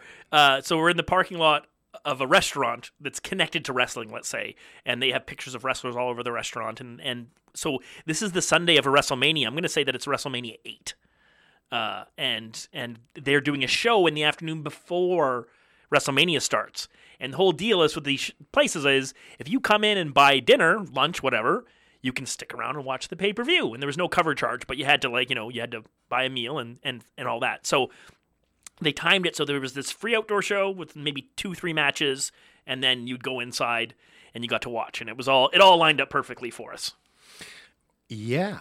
So uh, I do not remember who the wrestlers were that night, but I do know that uh, I got. Bulldog Bob Brown, Ah, thank you. Chris Jericho. Oh Jesus! not against each other, but uh, Right. they they were they each appeared on that card. And Bulldog Brown got hardway blood on the post. He wasn't protecting himself, and we were right in front of him. And I'm like thinking like. He's probably getting paid like in lunch or something. You know what I mean? Like, like why is this this like you know 55, 60 year old man taking like you know headshots of the post for like you know a ten dollar payday? Wow. Well, there's the dedication. Also shows you how much my head's up my own ass because I don't remember anything about my experience except for my experience. yeah, which is anyway, forgive my narcissism if you can, my Lex Lugerism, but um, so uh, that now does ring a bell. Bulldog Bob Brown, who uh, you know, I always wanted, you know, more physique, younger wrestlers, but he was a heel, and so you know, he uh, like Fred Flintstone gets in the ring or something. That's right. I got into the ring. I climbed up on the, onto the apron and and uh, you know played to the crowd of like maybe forty. Yeah, when the matches ended, a bunch of people got in the ring. Yeah. and then Jeff took that opportunity to like you know I to follow up- suit. I climbed up on the apron and was not. Yeah, I was different from like there were children who got in and Started bouncing off the ropes. Yeah, um, but not too many adults got in there, no. and certainly no adult got in there and started to act like a professional wrestler. no. So I stuck my finger up, my finger, you know, pointed straight to the sky, and I did a little, you know, twirl with my arm, and uh, you know, the crowd responded. Yeah. So uh, I climbed into the ring and did a little bit of, uh, you know, probably spread my Yeah, arms. I think you got up on the ropes, like the Yeah, second rope, so you could yeah. point at the crowd. Yeah, there you go. I climbed up on the second rope, so I pointed. The, yes, I did that, and then uh, I thought, okay, I don't want to have to be told to leave, so That's I'm right. gonna make my own exit on my terms. So I didn't have the guts to climb to the third and come down with a double axe handle. Like there's, you know, we were in a parking lot, you know, Yeah, yeah, yeah. concrete, and there's no No- no padding. mats. no, No mats. But uh, hot shot that I was, I thought I would leap over the top rope from inside of the ring onto the ground. Yeah, like the way you hop over a fence, both feet to the same side. That's right. Little alley oop. So I go for it. I've never done this in my life. and my foot catches on the rope. Yes. And then, like, in a split second, my life flashes before my eyes as I picture myself either, you know, you know, being embarrassed to death or Yeah. literally breaking Dying, my yeah. neck, splitting my fucking cranium on the Yeah. parking lot of the. Pony Corral on Pembina Highway Yes. in Winnipeg and ending my life at, you know, fucking being in a wheelchair.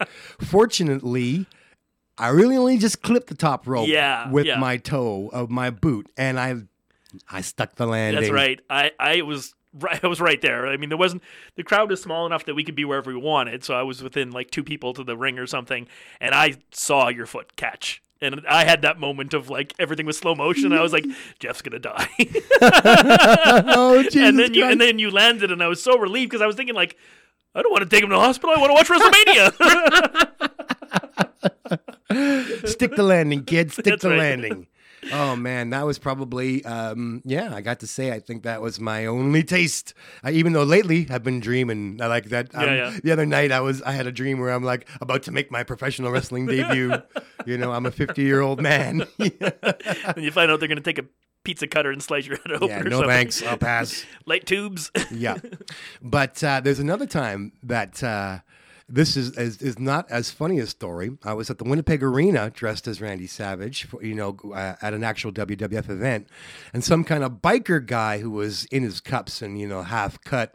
He looks at me and he smiles. He's like, hey, hey, hey, "Where are you supposed to be?" So I do a little, you know, I'm a macho man, and do my thing. Um, but I'm only 22, and this guy's, you know, uh, a mature guy. yeah. It wasn't that he was a giant, but he looked like he was with another another bunch of bikers. Yeah. Anyway, so he just laughs. He says, "Yeah, get out of here before I break your neck." And I was, you know, stunned, silent. Yeah, you know, yeah. this guy's the fucking thug threatening Yeah. me with violence, and I'm just like, you know, if you're gonna dress like uh, a guy who fights for a living, occasionally, you know, somebody might uh, put you in a position where you're you like, yeah, exactly. Challenge you. I mean, I even got almost challenged when I dressed as Savage uh, at the wrestling card we went to the other night. The guy was kind of rudely asked me if my Macho Man glasses were for sale, and I kind of rudely replied to him. You know, I sort of snore. The only problem was like he had three buddies that were bigger than him, and I had you. You're my backup dork. Yeah. Draper dad here.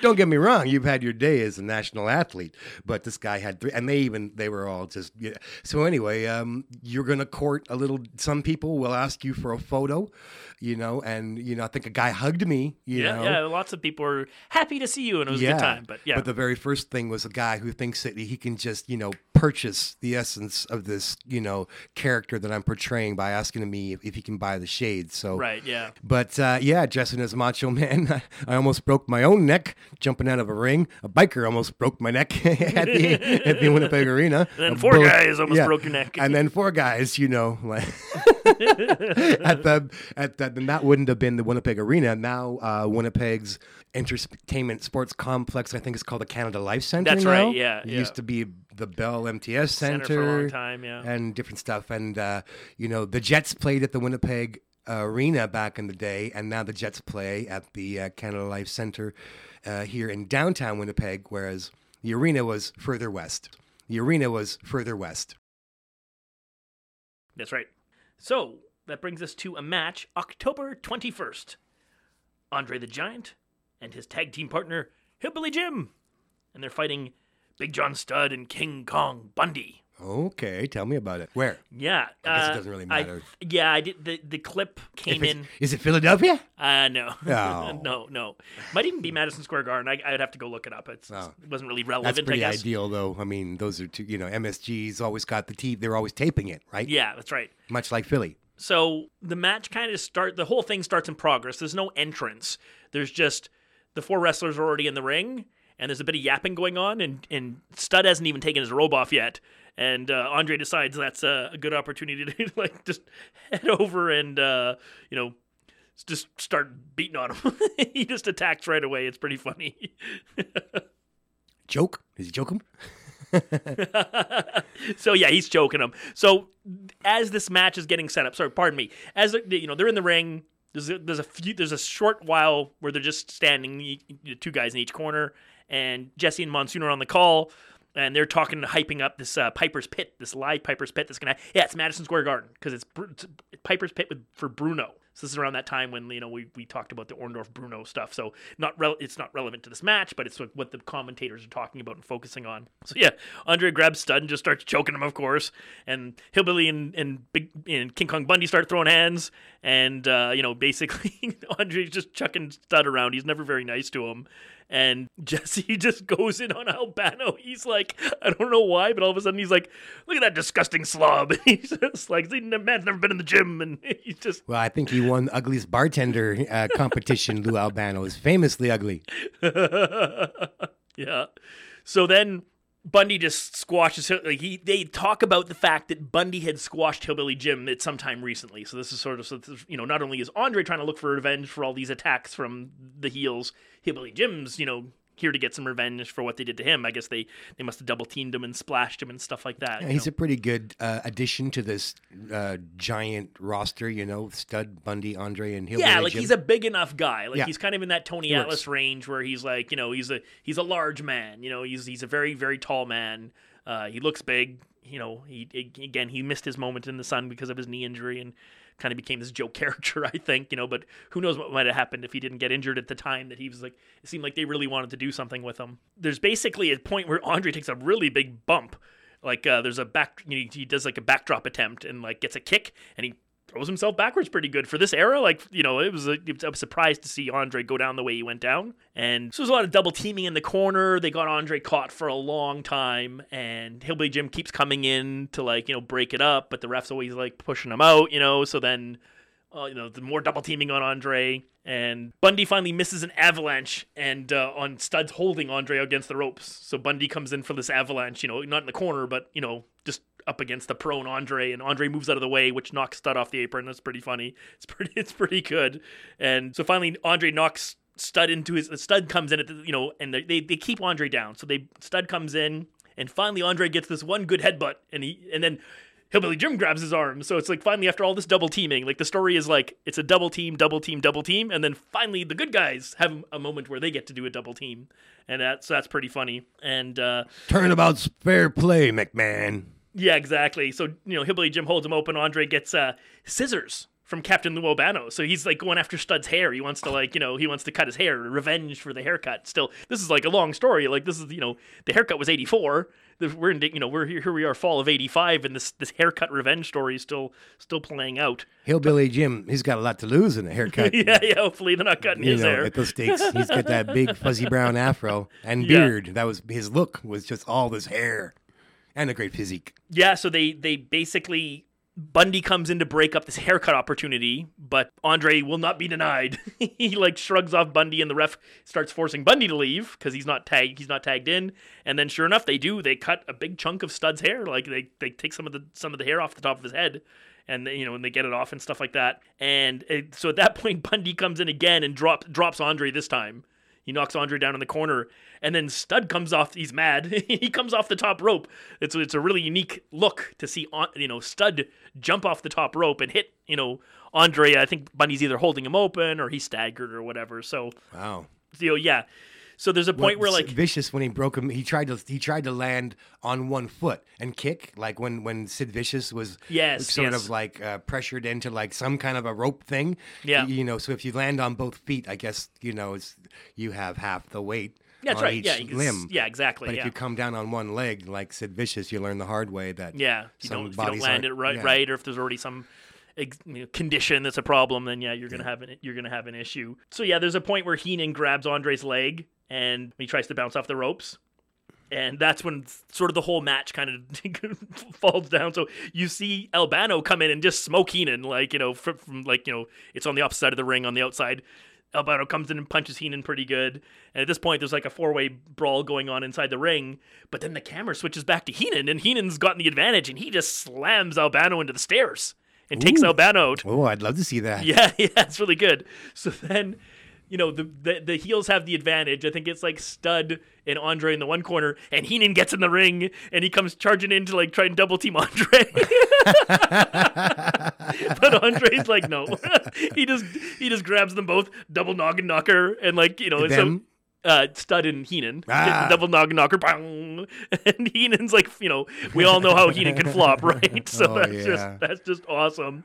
And so basically, the, the main big heels take off, but Heenan's stuck in the ring with Andre, Hillbilly Jim, and Captain Lou Albano, and they take turns taking a couple of shots at him. Oh, so good. Yeah, yeah, he takes a huge bump, and it's really funny. of course. The Yeah, best best and- talent we had, said Greg right. Gagne. And it's a double DQ, of course, because they just like you know they just I love it. out. Good old Bobby Heenan. Weasel, weasel. Andre off the ropes. No, look at that. The brain's got him by the foot. And Andre reaching down. And his hands. Look at this. Albano going after Heenan. All four men inside the ring. Albano jammed into the steel steps. Pandemonium. Heenan's doing a number on Albano outside the ring, and Bundy's taking care of the hillbilly. Bobby Heenan's family getting the upper hand here.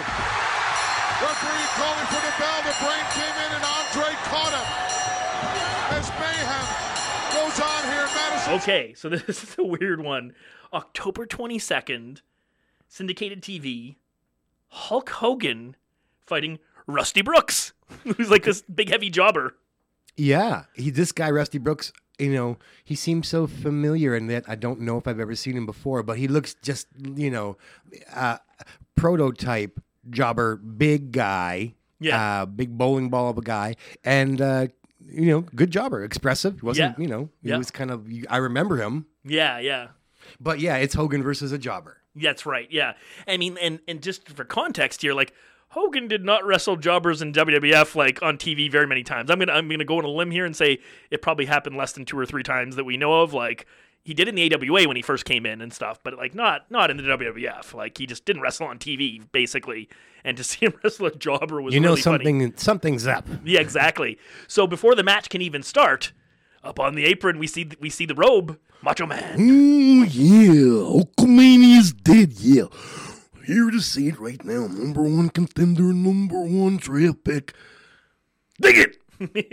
so yeah, this Rusty Brooks guy, he's kind of got like that Bastion Booger, like you know, Muckasing, you know, kind of body type. He's a Yeah. bowling ball, like he's, He's just huge- round, very big man. huge. I think the announcement over 300 pounds, and so yeah, so then Elizabeth gets up in the ring and she gets she gets the mic. Yeah, this doesn't actually become This is- precedent. Yeah, I was gonna say like because I didn't want to. Jeff was making a point about Elizabeth and her character, and it's 100% true.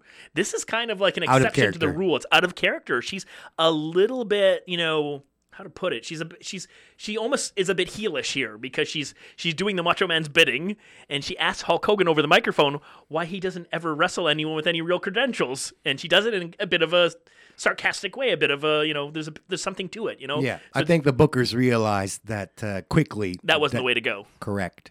So as this is happening, Rusty Brooks takes takes the advantage and decides he's going to come after Hogan. So he charges Hogan and gets in some shots. And so Savage and Elizabeth. This you is his title shot. That's right. This is his big moment. yeah.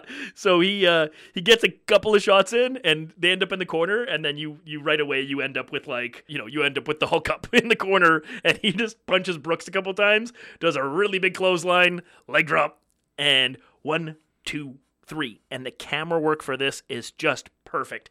Hogan stands up. And the moment he stands up from off camera, you can't even see it happening. Macho Man comes in with the flying double double axe handle smash to the back and nails him perfectly, like right in the middle of the ring, and is on him, like kicking him, punching him. But Hogan's up pretty quick, and he, you know, he he reverses things and gets a couple of shots, and Savage ends up taking a spill over the top rope, and they decide to like, you know, hit the bricks with Elizabeth, and like, the, you know, that he's pointing back and stuff like that. Uh, you know that it's it's, out of it's uh, the timing is poor, but the now this reminds me how in Philadelphia after Savage lost, he went and snuck around the ring, got the belt, and clobbered Hogan with his own belt Wow, after the match. that, yeah. It was a rare one because and then Hogan takes it, and you know he go and he's out in the ring, Nice. and Hogan's you know uh, recovering after the match after he beats Savage clean.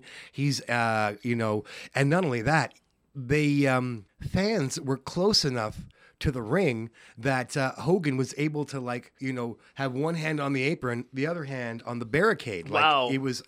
That was the closest I've ever seen the actual fans to the ring with the steel barricades, and this is in Philadelphia. So we'll have to Yeah. keep our eye on that if it's consistent. But um, Yeah, there's a couple of spots that are really small, and there's tables in there. You know, like we talked about one of the, I think it was the Bruno Orndorff versus you know Piper and Orton, and like they had a couple of different tables set up inside of the railing, and then there was just no room. There was like you know you had to go sideways to fit between the ring and the table. You know, Right. like So Savage is flexing and posing inside the ring after bashing Hogan with his own belt, and then uh, he loses track of Hogan. Hogan comes in and you know beats Savage, and he has to run away. And then Hogan does his whole uh, you know give the crowd the pose down. But um, yeah, I had forgotten how. Savage used the belt to attack Hogan after the match, and how cl- uh, Hogan was able to, from the ring, he was able to lean out over and you know, you know, shake a guy's hand, but not handshake them. The you know, the upside down handshake, that old "Hey brother" cra- clasp Yeah, yeah, hands. you yeah, know, looks like arm wrestling handshake. You know, like So after Savage takes off there, and they're like they're still in the ring, ring area, and the camera's going back and forth between Hogan and Savage and Elizabeth, and like Elizabeth's trying to convince him to leave, and he's kind of like Macho Man's thinking about whether he's going to go back in or not. And there's this big pose down, and when the music came out, when Hogan came out initially, I couldn't make out what the music was. It wasn't real American pumped in. Give me a second, and then and then you know, so I, I and then I got to the end of the match, and then there was no question when because they they wait until this whole drama plays out, and then they put Hogan's music on. The And piano one. na, na, na, na, na, na. Yeah. yeah, and that was great. And then I was like, oh, that's what it is. It's perfect. So you know, there we go. This era is like him using the whole Okay, thing. so it wasn't the Philadelphia probably where I heard that. It was this Rusty Brooks because I couldn't resist. I went and yeah, looked, had a look yeah, at this. yeah, yeah.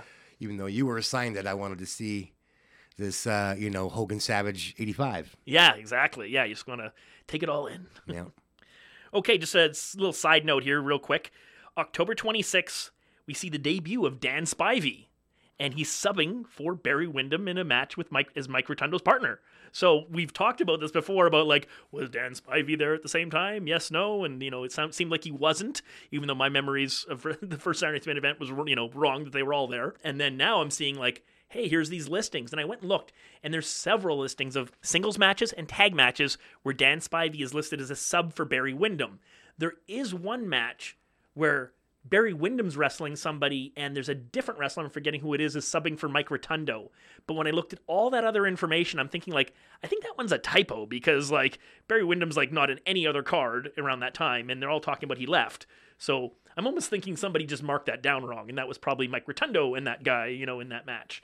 So, anyways, that's just a kind of put a little fine point on when we start seeing Dan Spivey. Now, there's something at the end of this. He would uh, replace another.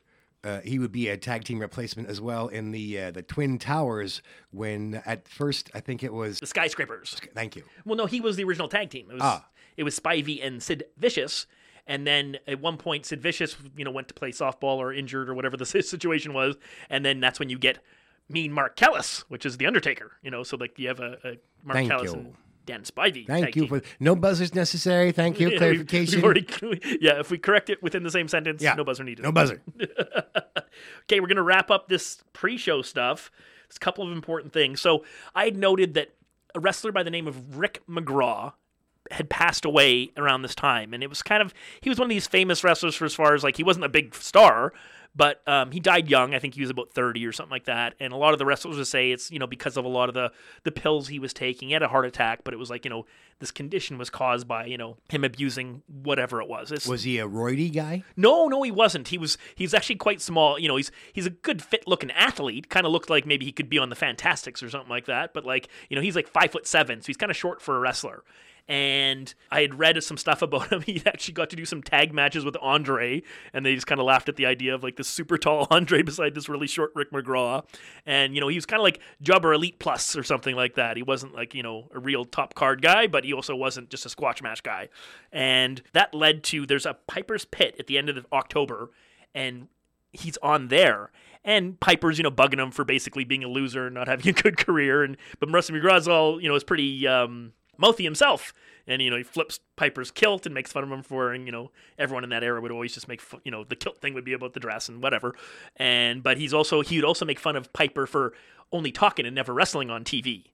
And at one point, he's getting he's getting worried about uh, Cowboy Bob Orton. So Piper tells him, "No, no, come stand behind me, Bob. You know, you know, we don't want to, we don't want to make this. We only worry about that for elite talent. We, you know, we we have stars on the show. We're not used to having, you know, this this kind of this kind of wrestler. So basically, it turns into like a challenge for a fight.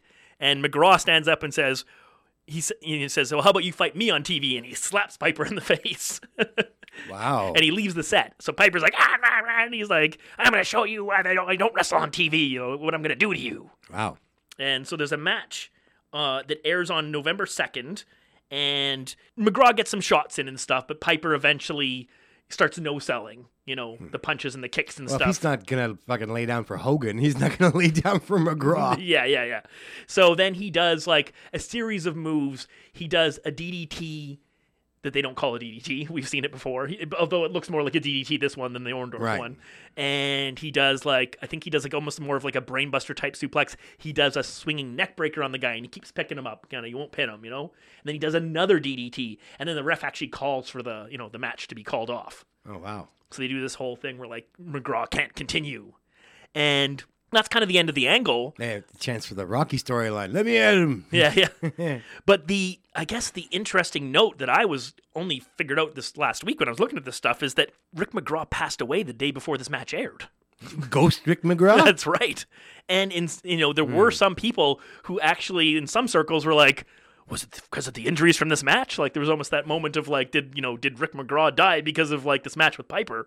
Which of course is in no way that you know that's not at all what it was. But um, it's just interesting. I'd always heard of Rick McGraw dying young and he's being this bad, you know, example of like you know what not to do. But I never, I never heard of this timeline of like the fact that like he had this televised match that aired after the day after he passed away. Well, I heard from Piper's own lips that the coconut kicked the shit out of Snuka. and that there were some angles about the crowds liked Snuka and not Hogan. And Right. that, uh, you know, that coconut like rattled, may have even like given him a concussion. Okay. Um, and uh, Piper himself may- may have some regrets about uh, you know his role in in uh, hitting Snuka too hard with that coconut. I think he was saying I'd never you know worked with a coconut before. I didn't know how hard to hit him. I Yeah. mean, it made for great TV, but Yeah, I think he said he just went to the grocery store that day and just grabbed stuff, and like you know, it wasn't like a pl- pretty big pre-plan, you know. Uh huh.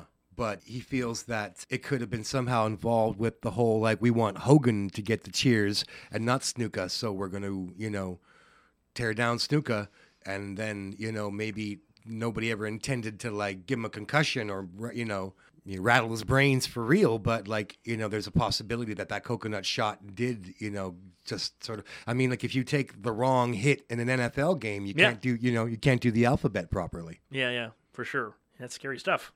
So we have one last thing to touch on. This would be uh, again November second. So this is the morning, Saturday morning. So like Saturday night's main event is that night. But hey, if we're watching Saturday morning wrestling, we're gonna see a certain Piper's Pit with a certain commentator. So there's a Piper's Pit where Jesse the Body Ventura is talking about the heat that they're building with the Hillbillies. And there are some pretty good zingers on Saturday night's main event, but this one really only gets a chuckle. Too bad, considering the potential with two incredible talkers, Jesse the Body and Roddy Piper. Um, but you know, the, the humor here doesn't land. No, not exactly. Yeah, it's a bit off, and it's just yeah, it's just it's just sort of noted. I just keep thinking about it like if I was watching syndicated TV week to week, that and knowing the Saturday Night's Main Event was going to be on, especially because they kind of broadcasted the previous month, like you know Saturday morning. Oh my God, I get to watch Saturday Night's Main Event tonight, and here they are actually talking about you know Saturday Night's Main Event that morning. So it's kind of even though this was taped well in advance, it's all tied together. Yeah, it's an uncharacteristically weak Piper's Pit, I'm afraid. Yeah, I mean, there's so many of them. If we literally lined Yeah. them up and watched all of them, I'm sure we would Well, pull it's some, a some it's bad a ones. very high standard to uh, to keep to, to stick to stick Yeah. to, so they can be forgiven. But uh, yeah, just just keeping it honest, this wasn't my favorite. Yeah, there wasn't anything any gold, and I, I think traditionally the best Piper Pitts is when he has baby faces on because then he's Yeah. kind of attacking them and poking Yeah. them. When it's just a little love in, then you need something else that's comedy gold. I wasn't we've even- seen, we've seen some good ones where it's been with heels, but not not not as yeah. much. Yeah, it's it's great. Uh, you- I, I totally agree. Piper gets to be at his best when he plays tough, and then, or you know, and, and- And then or- out. Yeah, exactly. Or he's like a chicken, and then he gets yappy and runs away, like he did with Andre. Kissed his butt until he finally like, ah, you stink, and he runs That's away. right. That's Yeah. great. Yeah. Right. So there's a few ways you can follow us or get a hold of us. Wanted to pass that along and make sure it's clear what to do. So if you have any stories, any thoughts, any feelings you want to pass along, please email us at legendarywrestlingobsession at gmail.com. And of course, we really want people to go over to Patreon where they can eventually find episodes two and three of our Growing Up AWA. We'll be there on Patreon. And to get there, you're going to have to type in patreon.com forward slash legendary wrestling obsession. Patreon is spelled P A T R E O N dot com. And if you're having trouble or anyone's having trouble finding our podcast, send them over to legendarywrestlingobsession.podbean.com. And that's where you'll find our episodes. It's the quickest place they load, the fastest way to listen to us talk about wrestling. What he said. Okay, well, that's wrapping up the first half. So much information to get us to that broadcast Saturday night's main event, episode three, the Halloween edition. So, we're going to be back in the second half. We're going to look for some corrections. We're going to look, talk about all the matches, and we're going to talk about a magical song. Okay, we're going to see you in the second half. Take care. The winner of this bout, the World Wrestling Federation Heavyweight Champion, Hulk Hogan.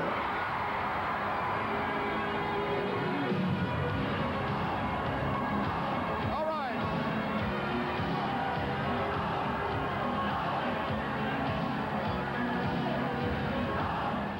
We're back, and it's almost time for Saturday night's main event. But first, we need to look back, correct a few things, expand on them, see what we can talk about, find a little bit more information to take this thing all home. So, I think the first thing we want to talk about is Mr. Fuji. Yes, indeed. Well, he actually didn't team with the actor, professional wrestler who portrayed Odd Job in James Bond. Now, that fellow was uh, named Harold Sakata, and he was born in 1920 and he lived until 1982. So we know that Fuji was still participating in even in the ring, you know. Yep. Um, so a different generation, I would say. Yep. Um, this this Mr. Well, actually, I keep wanting to call him Mr. Sakata because Corey and I are used to a guy named Mr. Saito, and then we would see in the AWA. And then we saw Mr. Fuji, so you know it's just this thing like, oh, that must be Mr. You know, um, but that, that's not. He never went by Mr. Sakata. Right, yeah. He, he went by um, Tosh Togo. Right. And he was actually this guy, a weightlifter, an American Olympian, and um, an American veteran. This uh, he was born in Hawaii, and uh, odd job served, yeah, in the American Army, and, and of course World War II was at, at the time where there were. Um, even internment camps, I think so. So, uh, Mr. Fuji indeed teamed with somebody. I'm going to give Corey a break here. The guy that Mr. Fuji teamed with I said with. the right name, I just didn't, I, I, I credited him with the wrong Ah. acting role. Well, I, I'm not pointing any fingers here. I feel the blame. Karate chop! Hiya! Take that. Okay, so Mr. Fuji was a champion with a different guy. Now I gotta press the right button on my with Professor Tanaka. which is what I said. I just Okay. I got screwed up. That All right, well, then I didn't- Tanaka was I the see. person who played Oddjob when he was not. Okay, well, there we have a So clarification. I was like half right. Sure. and so they also are like like um, could be father son. These guys like in their body and their look, they're just almost identical. So uh, Fuji and Professor Tanaka. Oh, and the only fun Yeah. thing there that is that I, I just stumbled on a page and see that um, these guys are my height. Both of them. Well, I mean, I started at one point. I was five eleven. I might be five ten now. I've been shrinking quicker than that. Ah. the only difference being that these guys are billed at 270 and right 260 and uh, these days i'm about 200 so Yeah. anyway there we go a little more detail about mr fuji Yeah. So, and, and but really, what we wanted to also touch on is that we were sort of we were thinking out I guess. loud. We thought, did he have tag titles, and who did he tag with? So we basically pulled out the right partners, and we generally were correct, but we missed a, a tiny bit. So we'll just quickly go through this. I won't touch on everything. Just give you a little Mr. Fuji snapshot because I don't think he really gets. He's always mentioned in you know Demolition, Powers of Pain, you know, but he doesn't always get a lot of love for his own accomplishments. So his first tag team championship was in 1966. He was the NWA Hawaii Tag Team Champion with King Curtis Iaukea, which is one of Jeff's confusing favorites, which is the, the wizard, the, the forehead guy. oh yeah the guy with the forehead like abdullah the butcher That's right, yeah. Oh, and So- dusty rhodes There, there you go. So then he came in to the WWWF and formed this team with Tanaka, and they were managed by the Grand Wizard. So not the wizard we were just talking about, but the Ernie Roth guy. With like, you know, Yeah. he was before our time. We totally missed him. he We looked like, a good Yeah. character he looked like a lot of fun the grand wizard I, Yeah, he I was didn't- important, you know, uh, like- maybe superstar billy graham I, I don't want to Oh, stick gosh. my head out. Yeah, was, yeah. There was a lot of people he, re- he managed, though. He was, you know. we don't need to sure. open up more cans of worms here right, the we correction section se- the correction section you see brother So Fuji and Tanaka had a couple of uh, title reigns there in the sort of 72, 73, and then they leave in 74. They're in Mid Atlantic in 74 and 75. 75, they actually go to Georgia and they win the Georgia Championship, you know, the that version of the NWA Georgia Tag Team Championships. And then he moves into 1976. Jeff will like this. He goes to big time wrestling in California. pat patterson and that sort That's of right. stuff battle and Mr. royals Fuji, Mr. Fuji beats Pat Patterson for the U.S. Ah. title there. Right. Okay. Well, I proved uh, recently that I know fuck all about California and the wrestling there. So I'm now interested to learn Yeah. a lot more about California.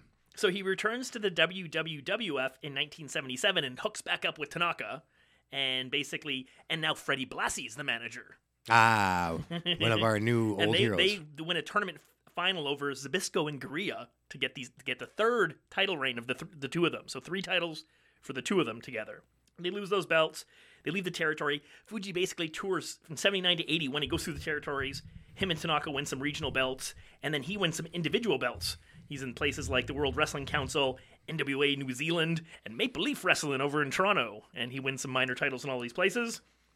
And then in 81, he returns to the WWF with Mr. Saito and Captain Lou Albano as their manager. okay, so we weren't too crazy. Yeah, and they took out Rick Martel and Tony Garea, and they get those belts back. oh my God, that sounds like an AAWA yeah, yeah. match. It's half of that stuff And then anyway. basically they lose the belt to the Strongbows, they get it back from the Strongbows, and they lose it back to the Strongbows. Strongbows, and So you know, that's three belts that's, and uh, that's five WWF title reigns. The, the Georgia Championship ring was the six. Plus, there's a okay. couple of I just meant to say Mr. Saito with Mr. Fuji. definitely two different teams let's say so we got that part right you know they he Okay. was sort of a two-time two different teams but really a five time forget about booker t mr fuji did it first five time five time Oh yeah, we haven't touched on uh, Mr. Fuji's reputation for ribs. yeah well only a tiny bit but not on Not really. aired yet right yeah Yeah. I don't. Did we tell the one where um, this guy knew about Fuji's? Well, anyway, this guy knew about Fuji's reputation, and they went on the road, and he like couldn't sleep at night. right, I've heard that He one. was yeah.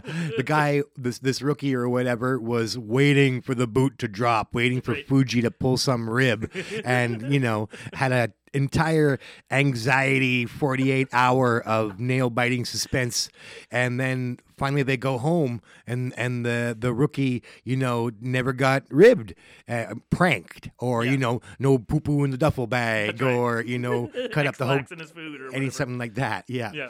and anyway so the the rumor goes that somebody asked fuji about that and Yeah, fuji yeah. says the best of rib No rib. That's right. I remember that one. Yeah. That's great. so, we've talked a lot about the different songs that came out. And one thing just to quickly note is that on Real American, the Rick Derringer song, there's an uncredited backup singing by Cyndi Lauper. Aha! Rock and wrestling has its lingering. And what I just accidentally stumbled upon, which has nothing to do with wrestling, but it's funny, Cyndi Lauper is uncredited. Guess what TV show she sang in this like 80s kid show?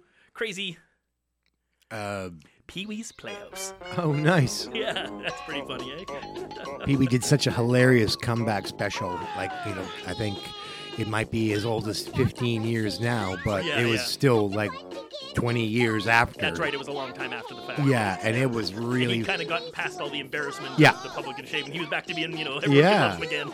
and it was really charming, man. And there was a live audience in a really nice theater, and Yeah. it was a live stage show that they recorded. And man, I just kind of fell in love with Pee Wee Herman all over again. and he had a bunch of characters from the Playhouse, you know.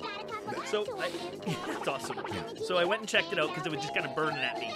We talked about Savage dropping two elbows on that chump in that debut match, and I thought to myself, well, other than you know Ultimate Warrior, when did Savage ever drop more than one elbow drop? And then I kind of was like, oh, maybe he dropped two on Hogan. Maybe Hogan kicked out of two. But I went and just quickly looked at the end of the match, and it is just one elbow.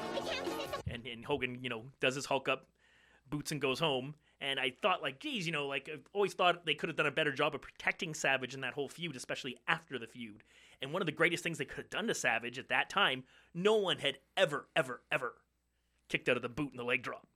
So they should have let they should have let Savage kick out of the boot out and then let the match go on for you know another minute or two, and then Hogan somehow gets another win. Maybe gets another leg drop. Maybe he moves out of the way of an elbow drop, something. But had they done that, you could have elevated, you could have kept Savage at that top top tier level. Instead, they sort of like you know rocketed him downwards, and you know which is the wrong thing to do with your talent. You know, protect your talent.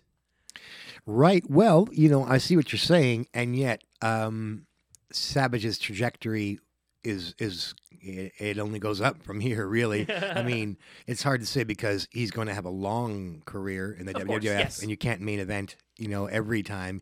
No. Even Hogan finds himself, I, I would say, you know, sharing the main event at, at you know somewhere along the line. Yes.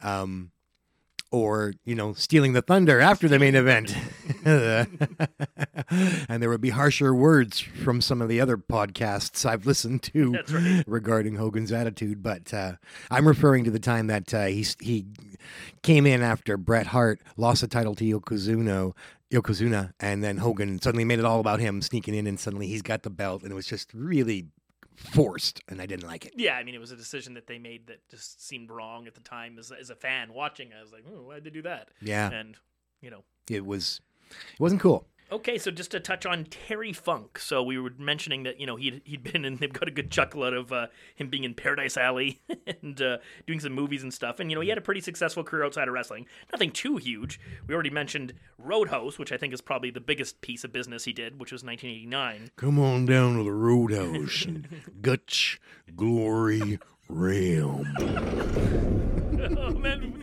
do I miss that commercial? that's right Sam Elliott, I'm gonna get in the ring. Me and my best friend Johnny Dungeon. and we'll take the Dungeon of Doom to task. So the other the other movie of note because he's in a few TV movies and some stuff, you know, no, nothing worth mentioning. But he is him and Stallone hook back up because he's in Over the Top. Aha, that's the wrestling one. That's the arm wrestling. I, I meant yeah, I forgot the word arm. Okay, how about at least I can save face with that's Dolly Parton, right? Uh, no, I'll murder you. Dolly Parton. What? Uh, okay, well, so he's still the truck driver trying to get his kid get you know you know trying to like get his kid back and uh, Sylvester Stallone, I think, has a movie with Dolly Parton. oh but uh, yeah. all right, so they're all just one big. Schmoo- All right. Okay. Well, unless somebody can Over find the some other top. corrections for us, we'll uh, we'll leave it at that. And now it is time to roll out that show. So whether you're watching it on WWE Network or Peacock, or you're on the internet and found another way to watch it, let's watch that show. Legendary wrestling. Okay, let's get on to Saturday night's main event. Let's hear those NBC chimes.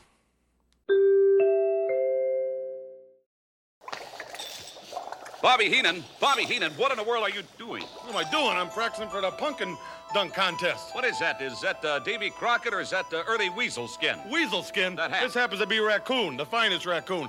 With or without this hat, I'm still the best. Well, I'll tell you what, you're going to have to be at your best in your men. King Kong Bundy, and very good. And Big John Studd are going to have to be at their best when they meet Hulk Hogan and Andre the Giant in that all-time dream tag team I'm gonna explain something, pal. Even you and your small little mind will be able to understand. Here's Hulk Hogan, and here's Andre the Giant.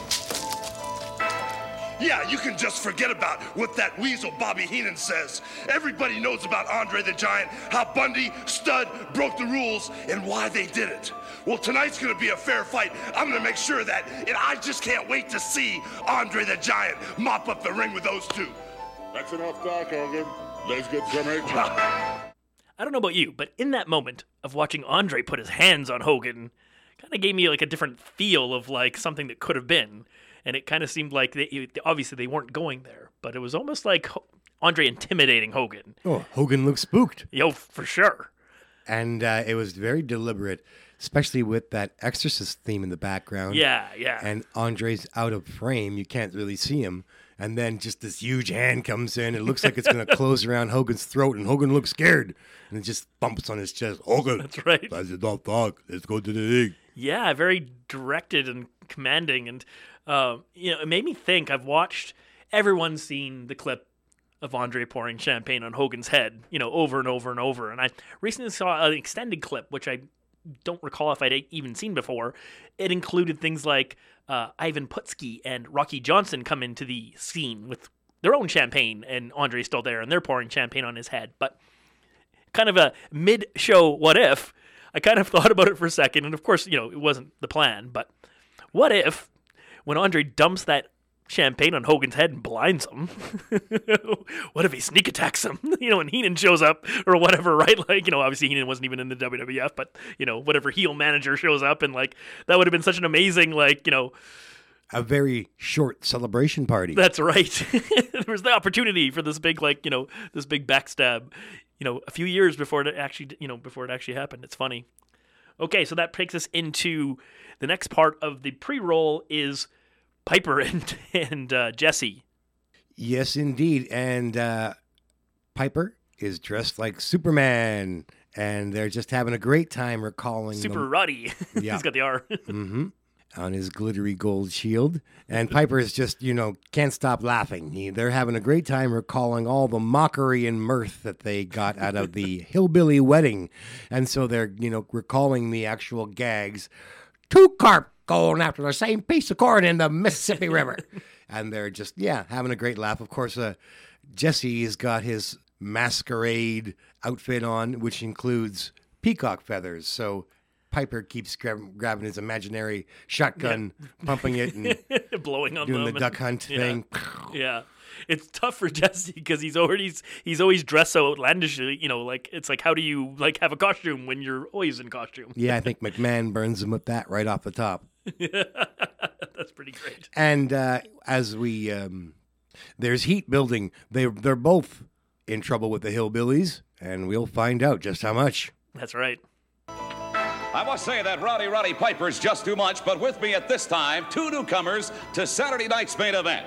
If I could interrupt your tobacco chewing Terry Funk, I'd like to talk to you and, of course, your manager, Mouth of the South, Jimmy Hart, gentlemen. Tonight's going to be a showcase match for you with Junkyard Dog. It could lead to a title shot and Hulk Hogan. Terry Funk. Mean Gene, it's just a matter of time until that heavyweight belt is around my waist. But that can wait. Tonight I'm here to house train the junkyard dog. All right, Jimmy Hart, your critics say that there's no place in professional wrestling for this man's branding iron. hey, man, I don't have to answer him, but Terry will. I think he's got something he wants All to right. say. I thank you very much, gentlemen. I thank you.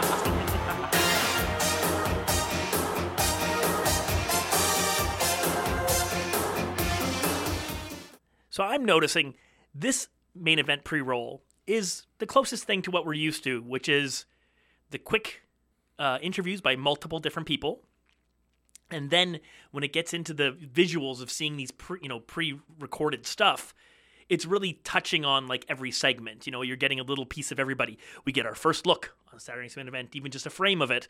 Macho Man Tito. Like there's new faces coming on here. You know, we're getting Don Muraco.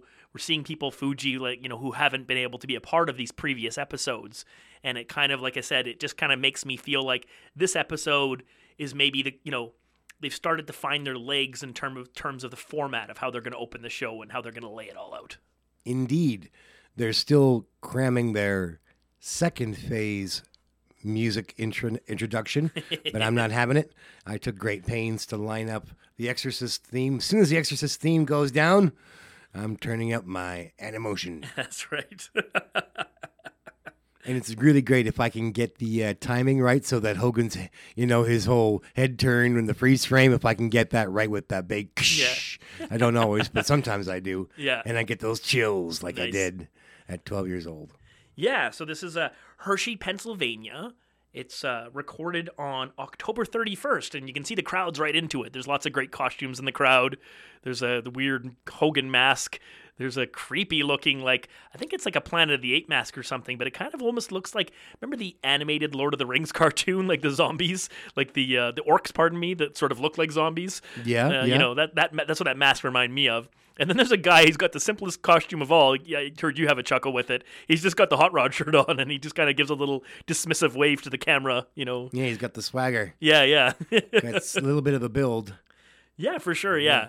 So I'm Oh, noticing. and of course, the uh, taped wrists. He, Yes, knew- you need that. Got to tape up the wrists. That's right. So what I'm noticing with the look of this arena is I don't think it's really as bright and as like sort of like lit up as like you know it doesn't have that um I don't even know how to describe it, but it, it the production value maybe it looks like it's not quite up to snuff with those first two Starting Man events, and that might have more to do with the arena itself than the you know what equipment they brought with them. Oh, I hadn't noticed. Yeah, there's almost like a darkness to it, but you know that's okay. and of course, I love it. McMahon, as he's rolling through each of the matches, you're going to see he throws in one of the, the you know the best known McMahonisms, which is notwithstanding. He, like he, he always finds a way to work that into like you know every fourth or fifth sentence. It's He doesn't have a costume, I note. yeah, that's interesting. He's usually pretty uh, you That's know right. on the ball to Did be we part of the mention the grand, the great pumpkin? Mean Gene Okerlund? That's right. yeah, from the bobbing bobbing apples there with the Heenan and the chocolate sauce. well, isn't that the first thing we see? That is, that's the opening. Yeah, yeah, yeah. Opening we've already shot is yeah, in him Heenan the smashing the pumpkin. together. Char- well, yeah, yeah. That's how that. Uh, oh, you know, I was going to say it's the great pumpkin, Charlie Brown. nice. so once we get through all that, you know, we one thing I got to notice here, and I, I looked it up. There was an important dark match, and I got to think this must have confused the hell out of the crowd. Guess what the dark match was? Give me a clue. Tag Well- team Yeah, singles, ta- six man tag. six man tag. Okay. Uh, psh, U.S. Express. No, Um, let's people see. we see on the show. people we see on the show. Yep. Oh man, well now you're making me say I really gotta get this right, otherwise I'm an idiot. okay, well let's see. Um, who have we got? Uh, well, we- we've got Studd and Bundy. We've got um, Terry Funk. Okay, I'm gonna guess Junkyard Dogs in there in the six man tag. No. Oh geez. All right, just tell me. Okay. It makes no sense, but the Hillbillies fight Roddy Piper and Bob Orton and Jesse Ventura in a dark match before the show starts. Weird. Totally. I mean, that's totally what they're building to. Exactly. They're building up to a match, but they actually have the match. You know, they have a match. You know, not the match, but a Yeah, match. that's- I was really confused when I saw that. I was like, "What? What? Like, what was Odd. the purpose of it? You know, like why wouldn't Yeah. they put something else on there?" Strange.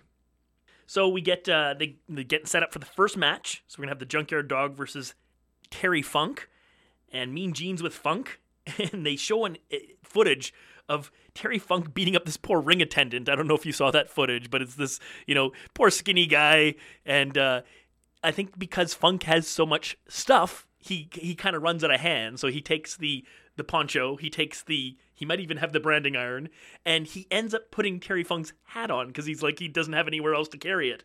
And Terry Funk sees him wearing the hat and just beats the crap out of this guy, flips him into the ring, and is just pounding on him. And if, of note in the footage, there's actually a female referee, which was something I don't remember too much of back in those days, uh, much more common now. And yeah, he kicks the crap out of this guy, and they come back to Mean Gene and, hit him and everything. And Mean Gene's like, "What about it, Jimmy Hart?" No, you know, with all this stuff. And Jimmy's so funny. He's like, "No, no, it's, it's special effects, television tricks. That didn't happen." He's he's trying to talk his way out of this. It's so good. he's just Yes. trying to make us look bad. It's good stuff. And then, of course, they got the footage of uh, the branding. So the match we talked about in the first half with Funk getting getting to brand the dog, so setting up this match. We get the entrances, and Junkyard Dog comes out to the muddled grab them cakes, but but as he's getting in the ring, the music, the fake music stops, and you can catch a little bit of the real music. You can hear uh, Queen. Yeah, Another right. one bites the dust. Yeah, you hear a little bit of it as he's getting in the ring. Yeah. Oh, it's so good. Yeah. Yeah. Take that, you soulless corporate profit grubbing no goods. So, so Funk is doing what he's great at doing, which is he's on the apron, yapping at a fan, not paying attention. So Dog comes up from behind and gets the, the sneak attack and flips him into the ring, and that's pretty hilarious. And like that's when you, he's beating him up as you can still hear the music. That's you know you always li- I think people know by now. It's like I love it when the music's still playing when the fighting's happen. Gold. Yeah. Very exciting beginning, and uh, the match, yeah, starts with all that energy. So yeah, so so Dog immediately goes outside of the ring after Jimmy Hart. He's like he, he wants revenge on Jimmy Hart for his part in that dastardly attack. So Terry Funk, for some reason, to defend Jimmy Hart, he goes over to the ropes and he starts like reaching over the ropes, but he kind of like has to straddle the ropes to like be able to reach over. So he swings one of his legs over the top rope, and Junkyard Dog quickly turns this into like you know wishboning him on like the rope, springing him up and down on his crotch, and Terry Funk's just doing an amazing job of selling, being like flung all over the place. It's pretty hilarious. The Nards. So yeah, uh, so then Jimmy scoots. That's the other thing. As soon as they get like they leave the camera frame, you see Jimmy Hart scoot out from underneath the ring, like he was hiding underneath the ring during this whole time. And he, the camera just catches this perfect like look of him coming out. It's really funny. So later, the dog slams uh, Terry Funk, and then ag- again, but on the second one, he just dumps him over the top rope. Like he like you know, there's a moment where like Terry Funk grabs the top rope to sort of, sort of like stabilize himself, but nope, dog just like pitches him over the top all the way to the outside. And as we've noted, this is the era where there aren't any mats, so like taking a spill from the out, you know, from the inside to the outside is like a you know pretty serious thing. so once he hits the ground, Funk is so out of it that he's like wrestling with Jimmy Hart. He thinks Jimmy Hart is like Junkyard Dog, Yeah. and he ends up on top of him, and he's about to punch him. Yeah, I love that bit. so So just yeah, scrappy. he's just oh, awesome selling, and uh, and like you know JYD does his little ground headbutts at one point, and like same thing. Like Funk just knows how to like make those look like they're so devastating and just so great.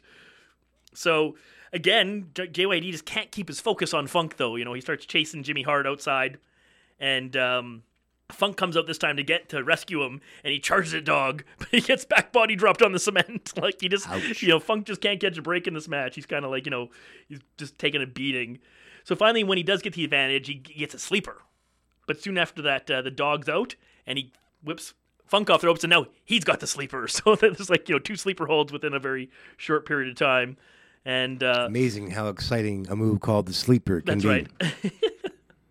so Hart ends up on the apron, and Dog flips him in, and he just takes a rough landing on his head. I don't know if you saw that part, but when he when when Dog flips Jimmy Hart in, he, he looks like he lands like pretty. It's a pretty rough landing for him. Mm, poor guy. Yeah, and the ref's pretty awkwardly positioned for this, but um, because Jimmy Hart's trying to get back out of the ring and Dog's Dog's bending over fighting with him, and the whole point of Jimmy Hart being flipped in was so that he could leave his megaphone, you know, in the ring. Of course. And so Terry Funk picks up that megaphone and he comes in and gives Dog a big shot to the back of the head. But like it's a really awkward thing because the ref's like kind of right there and doing his best to try to pretend like he's only looking outside the ring. But I mean, it's kind of impossible that he wouldn't see of his peripheral, like you know, this Oopsie. this megaphone shot. So yeah, hits him with the, hits him with the megaphone and bang, one, two, three, gets a pin, gets a win on Saturday night's main event. Well, you knew that was going to happen as soon as Mean Gene says, "A win tonight's going to lead to a title shot against Hulk Hogan." Yeah, that's right. I'm afraid they to mentioned say, it in commentary. Yeah. And they brought it up. And the story I've heard about this, and this is kind of interesting because I don't remember hearing this otherwise, but one of the main reasons that McMahon, as he was planning out his televised Hogan matches, that he brought Funk in was because apparently some of the people he wanted to do the job uh, kind of weren't interested in losing on national TV to Hogan, which I don't recall there being any shortage of other people lining up later to do so. But uh, but yeah, so Terry Funk was more than happy to come in and you know get paid a lot of money and get a get an LJN toy figure and all that money and all that stuff. And but it's kind of interesting that like you know had other people been more eager, maybe maybe McMahon doesn't go looking, doesn't go knocking on his door. Well, for all we know, Terry Funk is going to win the title from Hulk Hogan. It That's remains right. to be seen in three months in the next episode on Saturday Night's Main Event. That's right. Thank you very much. So yeah, so after the match, of course, Dog's gotta you know get a little bit of retribution here. So he nails Funk with the iron. He gets the, he gets the branding iron, and he nails Funk with it. Kind of takes him out, and uh, Hart ends up being the one left behind. And Yeah. so there's like a tug of war. Funk's trying to pull Jimmy Hart out, and JYD's pulling him in, so the pants come off. So now we Uh-oh. got you know Jimmy Hart in his underwear, which they always would put him in some ridiculous red, like you know, so hearts on it or something like Yep. that underwear. And uh, and then yeah, JYD you know puts his foot on Jimmy Hart's back as he's squirming around and uh, brand him, brand him. He you know Yep. lays that Revenge. completely cold, not hot branding iron on his butt. I think they put baby powder on it so that it leaves a big white mark on Yeah. the back of his red gitch so that you can really tell he has been, you know, marked. So yeah, so JYD, you know, takes a loss on a Saturday Night's Main Event. Not something you would see very often. Him getting pinned. Um, obviously, as we've talked a little bit about, he didn't really have the most successful in terms of like results. You know, as even though he was positioned so high on the card. I know, and after beating, you know, Pete Doherty, you know, I mean, uh, the guy was on a meteoric rise. That's right. It was there was nothing. There was nothing. Nothing he couldn't do. That's right. Couldn't believe it. So it's the Halloween segment, and we're gonna move backstage to a pie eating contest. And so what we see is it's Captain Lou Albano. He's the captain of the good guy team versus Bobby Heenan's team, which has all these different heels. And uh, so this, is, this is where we kind of get our first look at a bunch of these costumes. So we've got uh, the three hillbillies are dressed up as the three musketeers.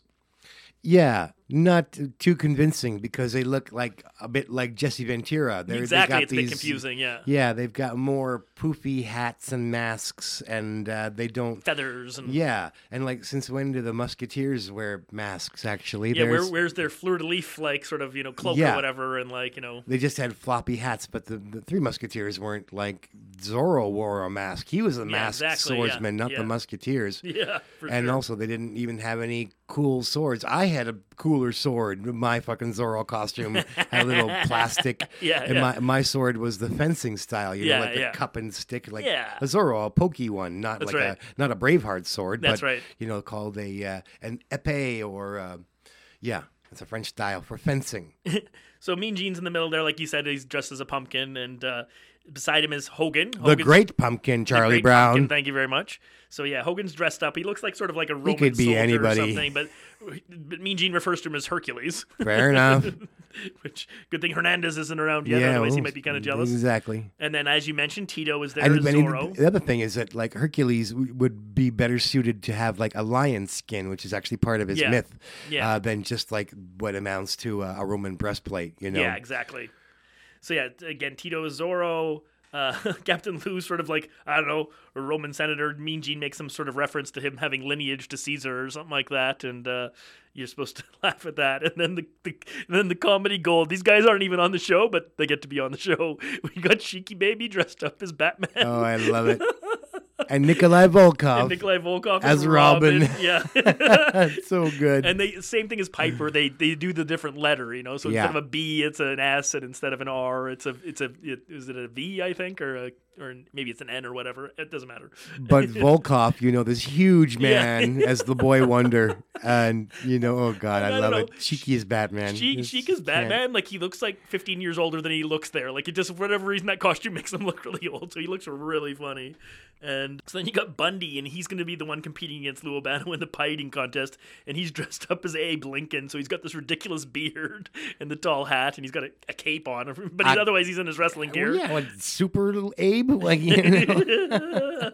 so then Heenan, of course, we saw earlier, he's kind of dressed up like Davy Crockett, but they've gone out of their way to make the raccoon skin hat be like a weasel hat. And even even Heenan himself, "Uh, what am I rac? He, he says weasel by accident instead of saying raccoon. So they just play up that joke that's been going on since the AWA. Mm-hmm. It's a bit forced in this case, but you know they Yeah. go for it. And then we get a nice look at uh, Macho Man Randy Savage in his Tarzan outfit, and uh, the lovely Elizabeth as Jane. Oh my goodness. Yeah, she uh, looks so sexy. Somehow she still kind of keeps it classy. Maybe it's just the way that, you know, she uh, carries herself and the way Yeah. that, the look on her face. She, uh, but anyway, yeah, there they are in their Tarzan and Jane outfit, and uh, and uh, wow, she, um, woo, she's smoking hot. So they got the the pie eating contest starts up, and it's a bunch of cheering, and it looks like these kind of pies. They're like ninety eight percent whipped cream. Yep. and it's hard to tell what's going on. But you know, Bundy and Lou Albano are just like stuffing stuff in their faces. Gross. Yeah, and there's just stuff all over the place, and Especially with that fake beard. yeah, You're it's just getting like, all in the beard and stuff like that. Yeah. And somehow, right near the end, when it seems like it's very even, all of a sudden, at one point, there's like a camera edit, I think, and then like Lou Albano's got like all these pie trays stacked up in front of him, and I think at one point he even reaches across to starts eating Bundy's pies. Yes, so the good guys take home the first event of That's the right, Halloween yeah. party games. yeah, they get the they get the win. And, Did we cover every heel? We got uh, Nikolai and Volkov. We got Yeah. Bundy, but there's more bad guys. to be. but I don't think they're in that scene. Oh, Yeah, okay. no, like Okay. that's everybody. I, I, I wrote down everybody that was there. Oh, Yeah, okay. and Heenan. Yeah, yeah. So that I was guess all they those just take up a lot of space. Yeah, yeah, they do. So that was that's that segment, and that's gonna bring us. Oh to, yeah, and Savage and Elizabeth. Yeah, of course, yeah. The- So yeah, so that's gonna take us out back out to the ring. We're gonna see an in-ring Piper's Pit. The winner, Captain Lou Albano. Captain Lou Albano, the winner. King Kong Bundy, uh, you came out on a short end of the... What do you mean you're a winner? Hey, Captain, what do you think? Give me another piece of pie, Gene. All right, stay tuned, Roddy Roddy Piper's Pit, and more action coming up here on Saturday Night's Main Event. So now we have the continuing storyline of uh, Roddy Piper and versus the Hillbillies. Piper and pals versus the Hill. And in this case, Jesse Ventura is one of the pals, which is great for us because Corey and I love to see Jesse Ventura wrestle in the AWA. And um, this really, to me, I think is going to be the pretty much the only Jesse love that we get. But uh, I don't want to be too much of a spoiler. But what I'm saying is that it took us back to old times to see uh, Jesse the Body Ventura uh, mix it up. And uh, Corey mentioned already that uh, per, in, in a very bizarre move, they wrestled a dark match. Yeah, and the Hillbillies won. Yeah, I wish we could see that. I didn't even mention that before, but yeah, the Hillbillies won. Like, Crazy. like, what? What? Yeah, strange. Well, the TV audience is not meant to be in that headspace. Yeah, I mean, when back, especially back then, or in the late '80s, early '90s, when they would tape this stuff, they would sometimes tape segments over and over again. And I Mm. was at a live, you know, WWF taping where I saw like, let's say, Bossman and Nailz have like six different encounters in like a you know four hour four hours of taping because I guess they didn't get what they wanted or needed, so you just they kept having Bossman come out and squash guys, and Nailz kept coming out and attacking them. I'm aware of a time that McMahon sent Randy Savage and Bad News Brown out to wrestle again because he was so pissed off with their performance. Right. Macho Man was world champion and he just Wow. told him go do it again. I mean, can you imagine the embarrassment? the, and the confusion for the crowd of like, Yeah. "Oh, why are we saying this? You know? Yeah, crazy. So um, before we send it to Piper, it's McMahon who's setting up. You know, the uh, he's actually what he's mostly doing is he's stoking the fire, and uh, yeah, he's it's a bit forced. Um, but never mind. So he reminds us that last episode uh, of Saturday Night's main event, Uncle Elmer got married, and it was a legit wedding. But um, Piper came in and played his character to perfection and threw a bunch of insults. And Jesse Ventura got involved as the commentator. He was insulting and basically um, they quoted these uh, insults like twice already by the time Yeah, we get yeah. here. So we're, they're hammering us pretty hard over the head. Anyway, so the the set, as it were, is uh, a large plaid carpet or whatever area rug uh, in the middle of the ring. And then there are the hillbillies sitting on a bench, and Junior's cleaning his toes, and the other guys are got their arms folded, looking stern because Yeah. you know, as McMahon says, they're here to confront Rowdy Roddy They're- about they're pissed off and they're not going to take it. yeah, that's right. And um, Anyway, so Piper does his bit, and he's awesome as as this is the best Piper going. Uh, this this mid '80s stuff, and uh, he makes some great jokes about the wedding night. You know, they know Uncle Elmer can't say too much, so that they all he says is none of your business, and that's about all he says. But Piper gets a great crack in there about uh, I want to recommend some family planning, you know, for maybe because they've had a bunch of goes at uh, some adult humor because this is a 10:30 on Saturday evening. Yeah, that's right. We won't necessarily see these jokes on Saturday morning. about um, anyway, it doesn't really get that lewd, but it's risque. Um, so uh, what they get to is that the heels are throwing each other under the bus. Um, Jesse's already said to McMahon, like, "Hey, Piper said that. That wasn't me. I was just doing my job. Piper's the one. I agree with him. Sure, you know." Yeah, that's right. And uh, you can see Jesse blaming Piper, and then now that Piper's in the ring, Yeah. um, eventually the hillbillies stand up and you know uh, Yeah, if, sorry if, if you didn't already say it. Yeah, they both at different times on different properties getting to this moment, they both blame each other. Like Jesse and Roddy are both blaming each other Yeah. for like what they said, what was said. which is really funny because during the promos they're like two drunken buddies like I love it Piper you were the funniest thing they go oh yeah yeah oh Ventura what you said about the two business they were quoting each other and slapping Yeah. each other on the back and now like total cowards they're just throwing each other under the bus completely so eventually um, Piper gets, you know, kind of out muscled, at least as far as like the standoff, because when Elmer stands up and Hillbilly stands up, Yeah. they don't even need lame ass Bumpkin Jr. to stand up because, you know, uh, Hillbilly's got that famous triangle shape, these massive shoulders, and he just, Yeah. he's got such a good look. And then Elmer is almost as big as Studd. I, like we talked yeah, about the details. He's, yeah, he's as, he's as tall as he is, and he's heavier, so he's like, yeah. So Piper really looks like he's in trouble, and then they got the toe cleaning hillbilly on this, you Yeah. know, as well. So he's like, "Wait a minute, wait, wait, wait, wait, wait! It wasn't me. It was, it was, it was Jesse Ventura." And uh, he's close by, and he points out Ventura.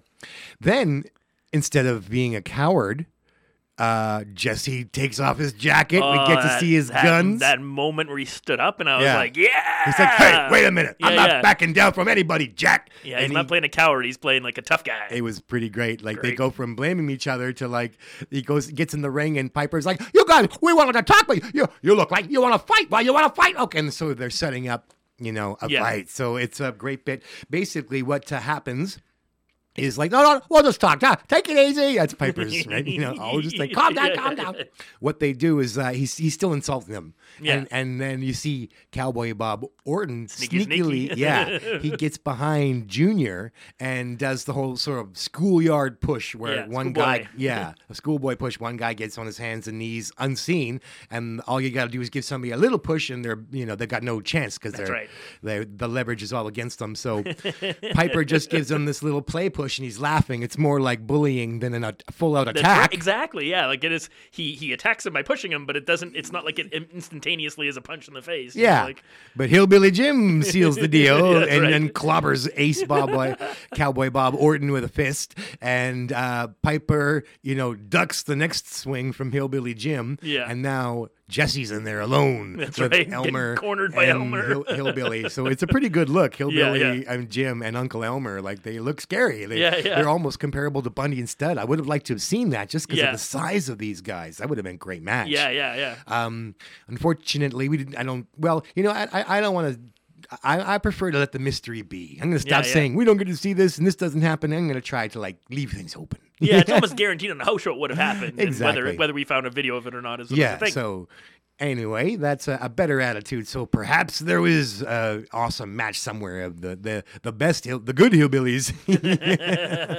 None of this Buddy Roberts hillbilly. And ah, poor Buddy Roberts. Roberts. So then uh, they get Jesse's hat.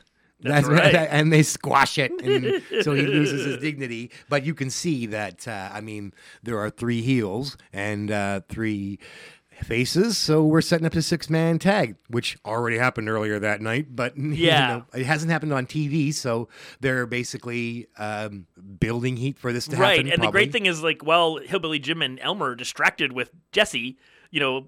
Orton and Piper get a nice, great shot in on uh, on cousin there. They, they Yeah. nail him with the cast Good. from behind. They, Love and it. so they don't even realize the big men don't even realize their little buddies all beat up behind them. I love it. And you do catch uh, the Mike's hot for Hillbilly Jim. He's like, oh, son of a bitches. Yeah. Maybe that's why his career was cut short. Maybe. Good segment. Yeah, it's pretty funny.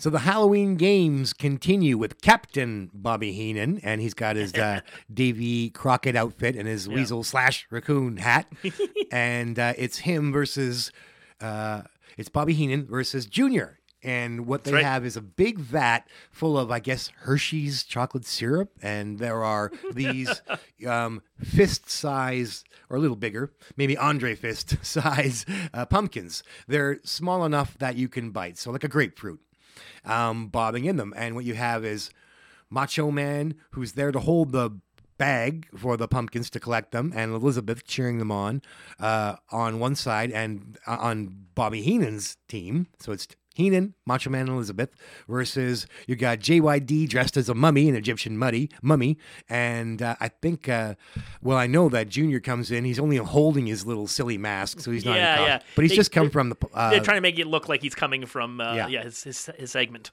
hmm And is Tito cheering him on in this in the background? You know, this part I'm getting fuzzy on. Yeah, I can't remember exactly. right. Well, I know there. that Junkyard Dog's there Yeah, because he speaks, yes. but like Yeah. No TV for Tito. Like, right. So like if he's around, he's quiet and he's in the That's right. background. so uh, you know, Junkyard Dog talks a little bit, but um, it's pretty brief. Um, Gene is the referee as it goes, and the one team's on the left and the other team's on the right, so he can't keep his eye on both sides. So Yeah, yeah. the heels start cheating pretty quickly. Yes. and then Macho Man's like, he's cheating. So right. and they get away like the score. They collect seven pumpkins, I think, the heel team, and the face team only gets four. So Yeah. this is a win. The pie eating contest went to the good guys, and now the pumpkin dunk Yeah, goes it's almost to the like bad guys. at the beginning, Heenan's outpacing uh, cousin initially on his own, but then at some point he decides to just start like grabbing them with his hand. yeah, and they cut know? back and forth and edit it anyway. So Yeah, yeah, it's- Um, but damn, does Elizabeth Elizabeth Yeah. look so sexy as Jane? And, wow, uh, Savage is getting covered in that chocolate sauce too, holding the bag. He's like, Yeah. you know. messy section. Yep. Okay, so we're getting to the main event, and I always found it funny that like right off the bat, and they say it several times in this episode. They're like the Dream Team, and I'm like, yeah, you're tag team champions, the Dream Team. Oh no, wait a minute, is that Hogan and Andre or Bundy and Studd? And it's like Poor it's choice of words in this case. So Gene's with the Heenan family. And again, like you know, like I said, he's the one referring to. Uh, they're like questioning this dream team thing. Like they're not the dream team, we're the dream team. Almost like that. in- in- Three in dream Prince, that's right. the dream card. And Gene's bugging Bobby Heenan about his weasel hat, of course, which is you know pretty pretty funny. Yeah, Like, every you know. though this whole show was peppered with the Halloween costumes. You got to remember. But now Bundy's, I don't think he's he's. They're all wrestling gear except for, or, or I guess this bit only Heenan is. Uh, is he, did you say he's got his weasel hat on, or is he now dressed? He's making in like, reference to it. I, I think in the interview he does not have his costume Yeah, on. yeah, Yeah, he's yeah. got his- usually some He's got his- sequin He's jacket. got that black sort of look with the yeah the the um, fake fake stones He always or whatever. he always had such a subtle glitz. Yes, that's right. Yeah. So it's a short interview, and they head to the ring. And now we're back with Gene with the good guys, and he starts out by asking Albano about, you know, what about that pie eating contest? And you know, Lou Albano makes a great con- contribution to the show by just burping. That's all you get out of him. Summer rental. yeah. And so then uh, I think I think it's Hogan that refers to like Andre as the eighth, the ninth, and the tenth wonder of the world. that's that's pretty funny. It's uh, pretty impressive to see them standing there. Yeah, it is, and it's like I it is this moment. I don't I don't know sight. if you could say that there's another, you know, just because it's Hogan and Andre. You know, we can look forward and try and find other super tag team things that happen in the future. But I don't know. This is kind of this is kind this of it. is like the Beatles and Rolling Stones together in right. one, which uh, kind of almost happened in one. Anyway, Yeah. it was a BBC. and again, Hogan's, you know, Hogan's getting revved up for his promo, but Andre's not having any of it. But this time he's a little bit more smiley about it. But he, Yeah. you know, grabs Hogan by the chest again and he's like, all right, enough talking. Let's get to the ring. right. And then Mean Gene says, "That's a couple more words," and Andre Yeah. stops. the irresistible Gene Okerlund. So we get this great look of these two men walking to the ring together. You know, like that's just so awesome. The entrance of of Hogan and Andre, dubbed in Real American. It would have been really nice to watch Andre walked to the ring under Eye of the Tiger. That would have been great. but they get in the ring, and you know, Studd and, and Bundy are kind of threatening them as they're trying to get in the ring. And Hogan, of course, he loves what he loves to do is he likes to point at his partner and tell you how much trouble you're in because look, look what I got. I'm telling you, that's Dusty. He's doing Dusty. You can see it. that was his favorite wrestler as a high school, and he used to do impersonations, Hogan. So I think, he's- Yeah. I think maybe he, there's less of it later. Yeah, but that's I right. think- oh yeah, I, feel think like yeah, I he definitely gets here. away from it a bit. Yeah. Yeah.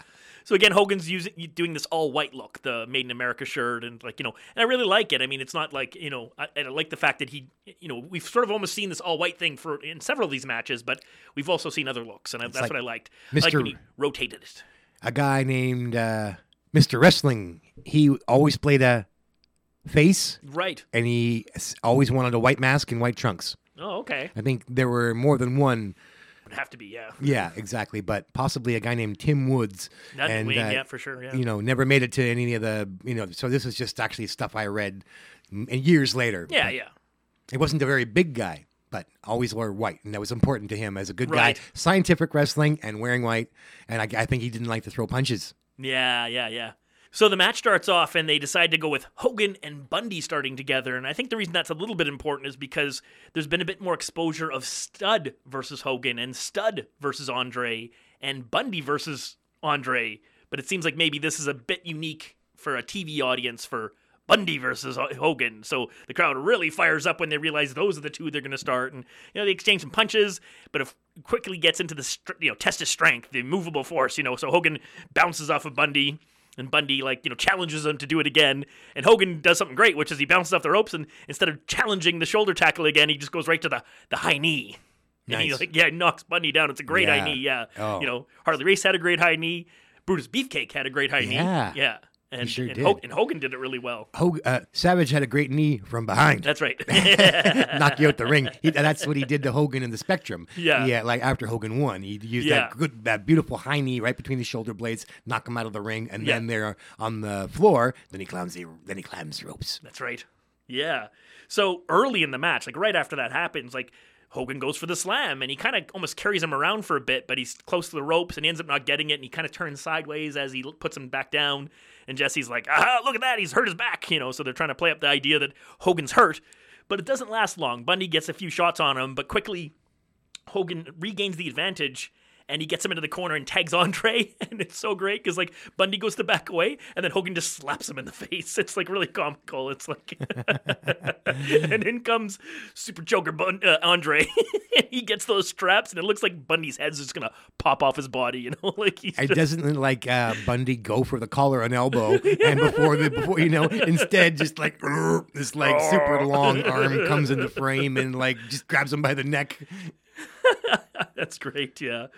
So yeah, so in comes Andre, and uh, yeah, he's just choking him, and then they get Hogan back in off the second rope. He comes in off the, like this elbow, like you know, forearm smash or whatever. It looks really good, but his momentum carries him all the way across the ring. So Studd's able to grab Hogan, and like you know, basically that's how they get this double team going. And now now Hogan's in trouble. Like you know, it's funny. It's like he just landed an off the off the second rope move. You think that'd be a big deal, but nope.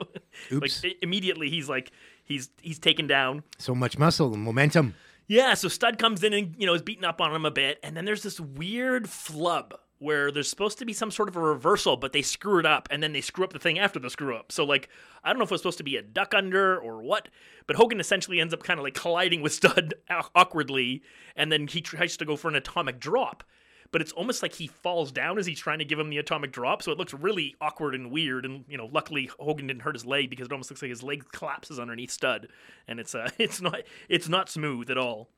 So then, yeah, they tag Andre, and he comes in with these big chops, into the, and then they're in the corner, and then accidentally Andre goes back to hit hit uh, Studd, and he just pops the ref right in the face, and the ref is dead, like you know he's just laid out, Ouch. and that's oh suddenly so right away all four wrestlers are in the ring, you know, big smudge, and uh, they, they they knock the heels outside, and there's a new ref in, and then McMahon says they're going to a break, and when we come back.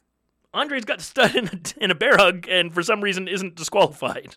Yeah. Well, um, maybe another botch. I don't know. yeah, like it seemed like they meant to do the spot, but I mean, like you know, it's like oh, well, any other time a well, guy yeah, punches a ref, like you uh, know, you probably are there backstage, and like you know, McMahon's like, ah, jeez, God, you know, keep it going.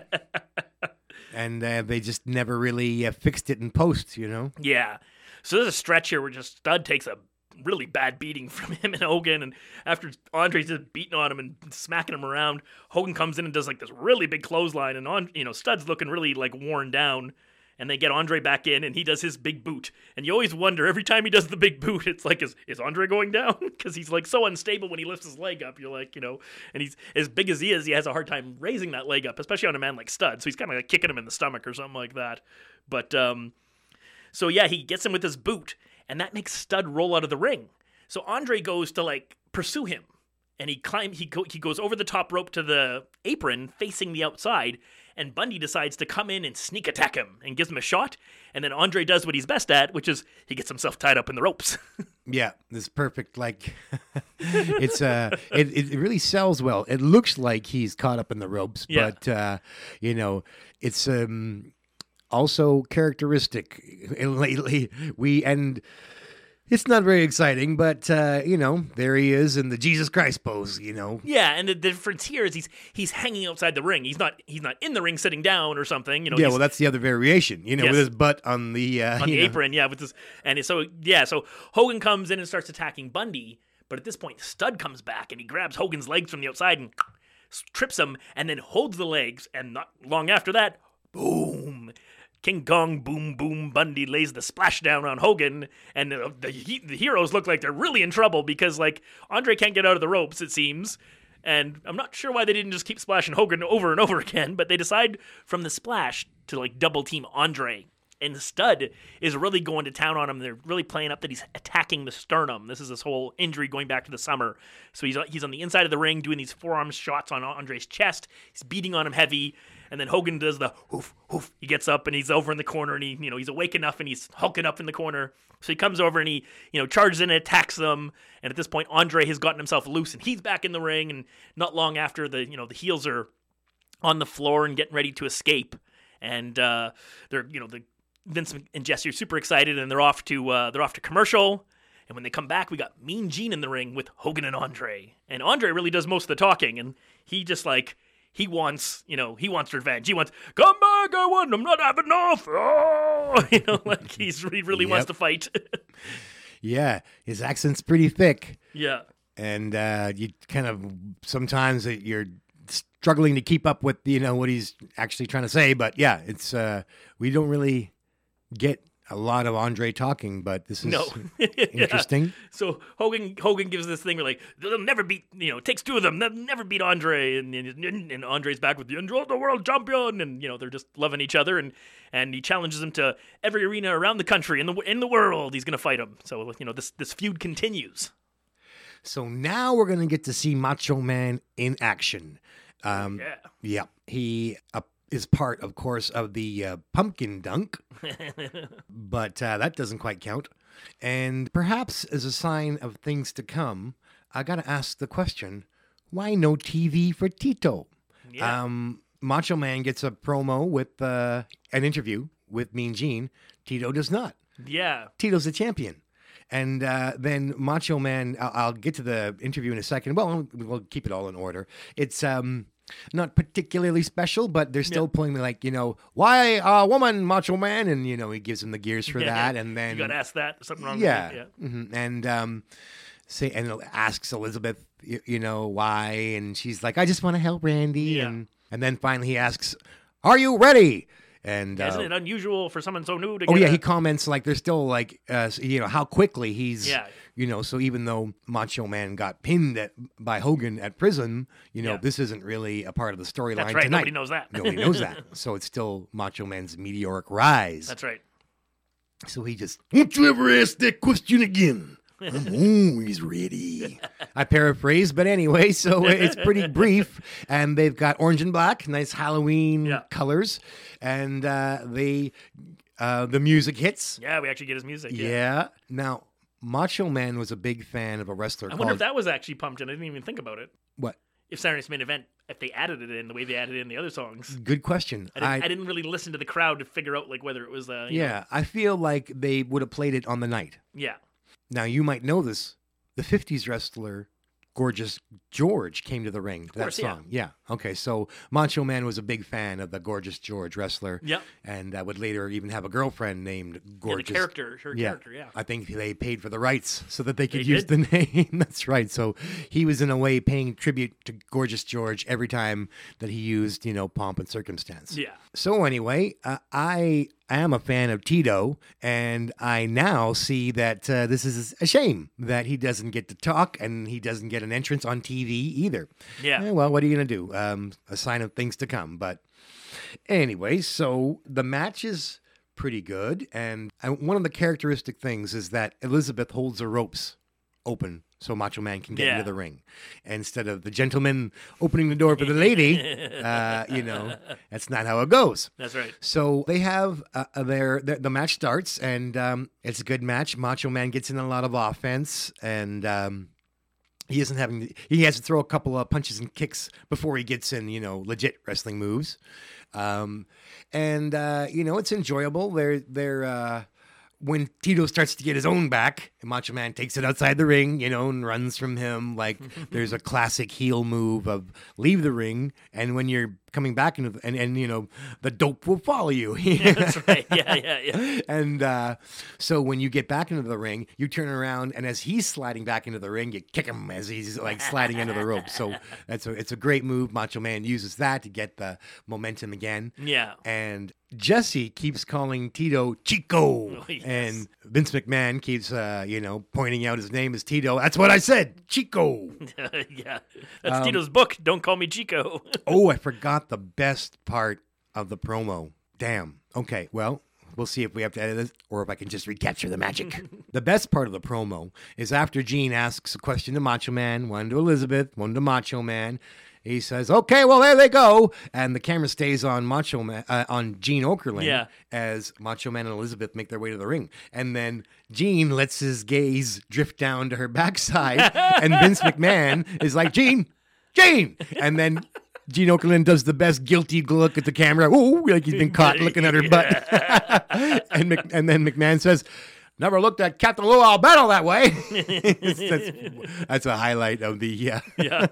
of the pre-match. Yeah. So the match is good. They do end up outside. And, yeah, I think uh, right before they get there, like Tito's kind of like thwarted a lot in this match. He doesn't get a lot of momentum. No. And then at one point, finally, that last 30, 40, 50 seconds before what you're going to talk about, Tito finally starts really nailing Savage, and he gets really he gets on fire. You know, and he's he's punching him and kicking him, and he's really getting to him. And the crowd is hot for him. The and crowd loves set- Tito. He, he sets up the flying forearm, and Savage bails. he like Savage like gets out of the ring, so Tito can't do it, and that's what leads to the chase to you know what you're getting to. So Macho Man tries a pile driver outside. right, You know, and no, yeah. mhm, and there aren't any pads at, at this point. That's right. But they get a double count out.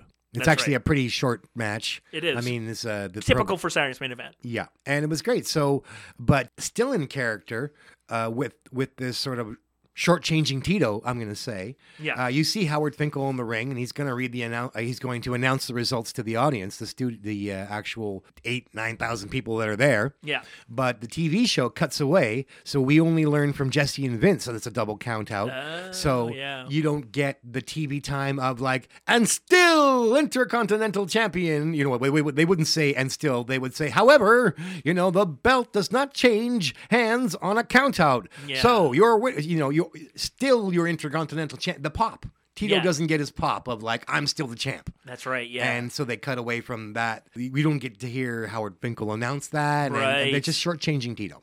yeah, yeah. It's like they're looking past them. They've already they got plans. Unfortunately, I mean, as much as I support Macho Man, like they should have given Tito yeah, a little it more makes his it due. You, you know, hey, like you know, all the wrestlers often say this. It's like you, you don't tear the guy down, you build him up, because then that means makes it mean more when you beat him. You Yeah, know, like so a bit of a missed opportunity to make Tito to make Macho Man look better by giving Tito a little more respect. that's right. They cut away from Think, and uh, the, the theme Yeah. here: No TV for Tito. That's right. And we go to this really weird, strange, like Mr. Fuji gritting his teeth and getting ready for the, the kung fu challenge, and he's he's apparently giving himself a double double noogie buster or something like that. Like Yeah, I'm not even sure what's supposed to be going on. He's making the craziest funny sounds. and and and you know that's that's the extent of it. I mean, there's really nothing else other than him just driving his own knuckles in this super extreme close up of his face, and you know like just super concentration. And then we get into this. It flashes to a different dressing room, and there's Ricky Steamboat, and he's active, and he's he's breaking boards. he's like doing karate chops and kicks, reverse kicks, and you know that's what's going to send us to commercial and get us ready for this you know special kung fu challenge. And the dragon, Ricky Steamboat.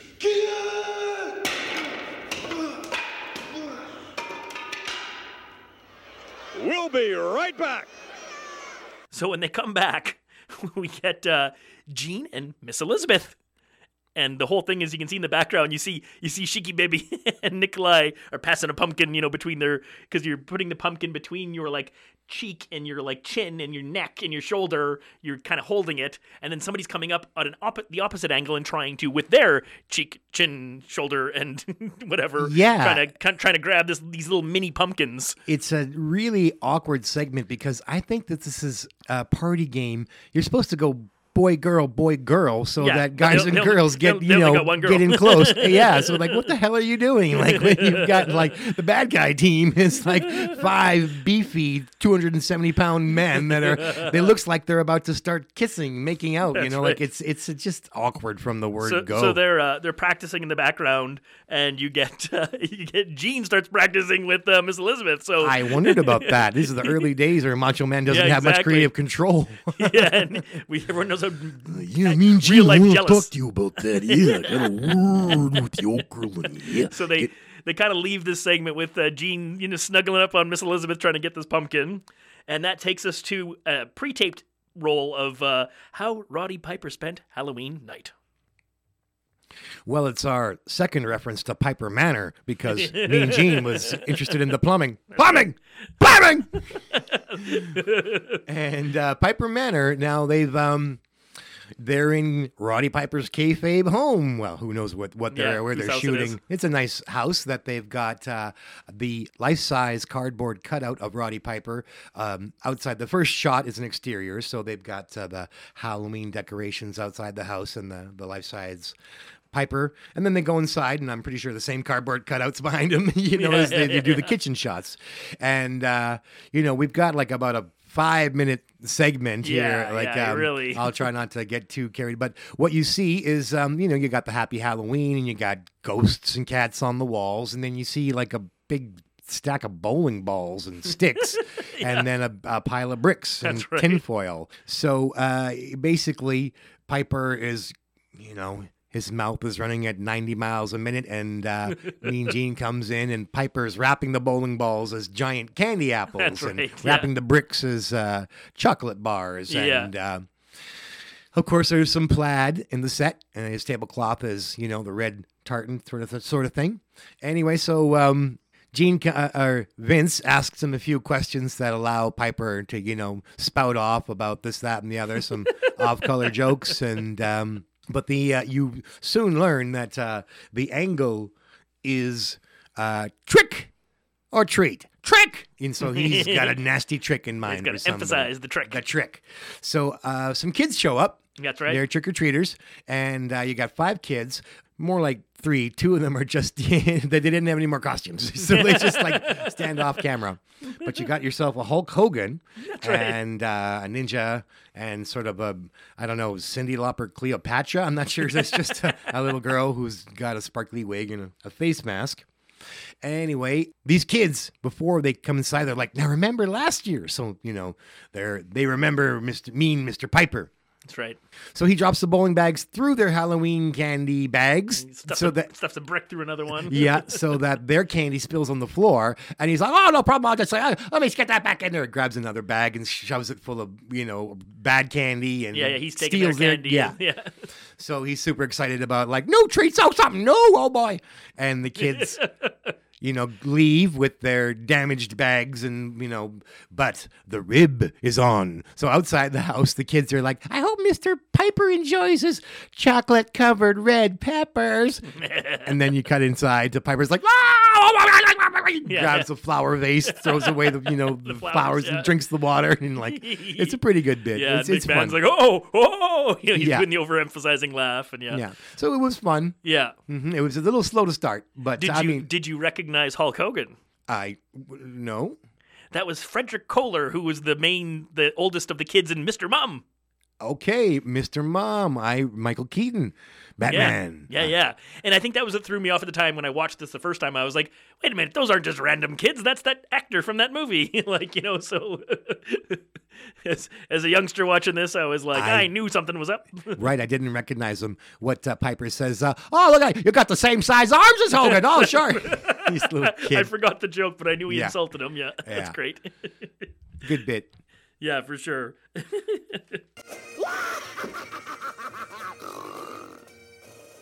It's Halloween. Hello, mighty Spidey. Hello, Fester, my. Sylvester Stallone. No, much too handsome, you gorgeous thing. You hold Striker. It is Halloweeny. It is such fun preparing for them little monster. You take us. So yeah, they come back and uh, there's a very short segment with uh, Vince McMahon and Hogan and just sort of like what's going on. We won't even touch it. It's just not even worth mentioning. Yeah, the weirdest thing, Hogan cuts a promo on the Piper's Yeah. candy section and Yeah. no relevance. That's filling airtime. So we, but we're we're ready for more warm up for this kung fu match. We're not we're not in the ring yet. We're still yeah, right. So this time, Gene's back with Mister Fuji and he's breaking bricks. And eventually, he breaks a board over his head. Ah, you Right. know, and it's they're really really going for it. So they come back from commercial, and Don Muraco, looking like Fuji Vice Plus, is uh, ready to go with his Hawaiian shirt and his sunglasses. He's managing Mr. Fuji in this case in his street clothes, and Mr. Fuji's in the ring, ready to ready to fight. And they go to a steamboat interview with uh, Mean Gene, and uh, this is where they're going to show us the footage of uh, them attacking Ricky Steamboat and swinging him like a swing and, and hanging him and all that stuff we talked about in the first half. And uh, Fuji's like, so he's uh, pardon me. Steamboat says something along the lines of like, so far you've only felt.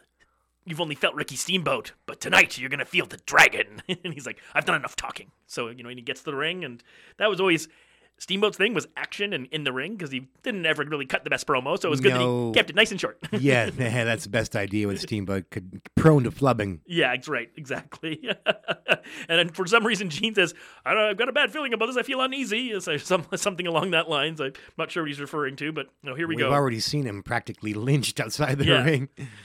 So they, the men get in the ring, and the, you know they're squaring off and facing off and doing all these over overdone sort of karate poses and, and the way they're holding their hands you know like making these little like weird you know strike poses and co- cobra you know strikes or something. And mcmahon's getting on like we have this special kung fu challenge and there's a special set of rules which he never follows up on they never explain to us what those rules are or hmm. how it's a kung fu challenge Right.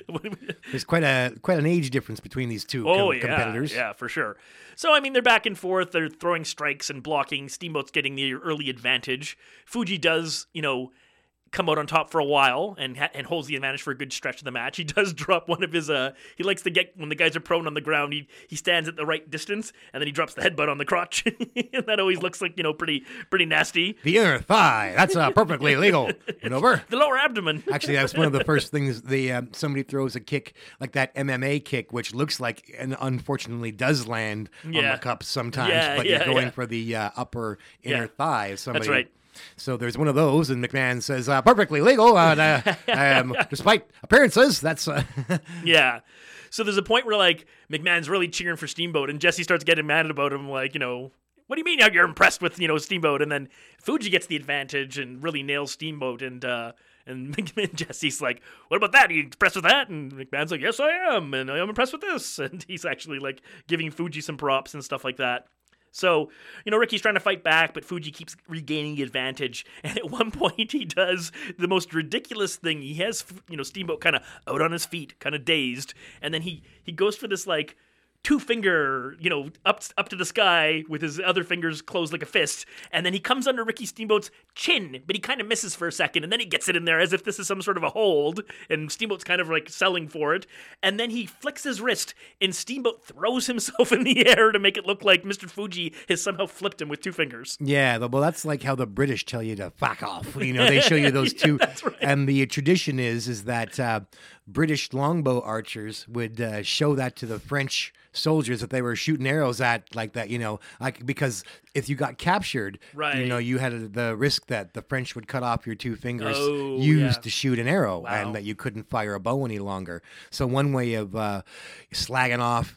The French was to show them you still had your two bow shooting Oh, fingers. okay, yeah, I didn't know the history of that. Yeah, the longbow played a huge role in uh, a a, very significant battle between the English and the French, where Yeah, the English. I remember looking up like the history of like the F word and like, but didn't come across that. Uh, you know, it's you know that's a whole other you know aspect of it, right? So yeah, it's cool.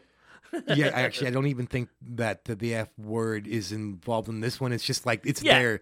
We give people a middle finger. Yeah, these guys give you. yeah. and Fuji, they we give they give them the Fuji. I think right or wrong, we sort of assume that that hand signal means f off. I would know? say so, Yeah, yeah. yeah, Yeah, for sure. Um, so Fuji at this point tries a suplex, which gets reversed.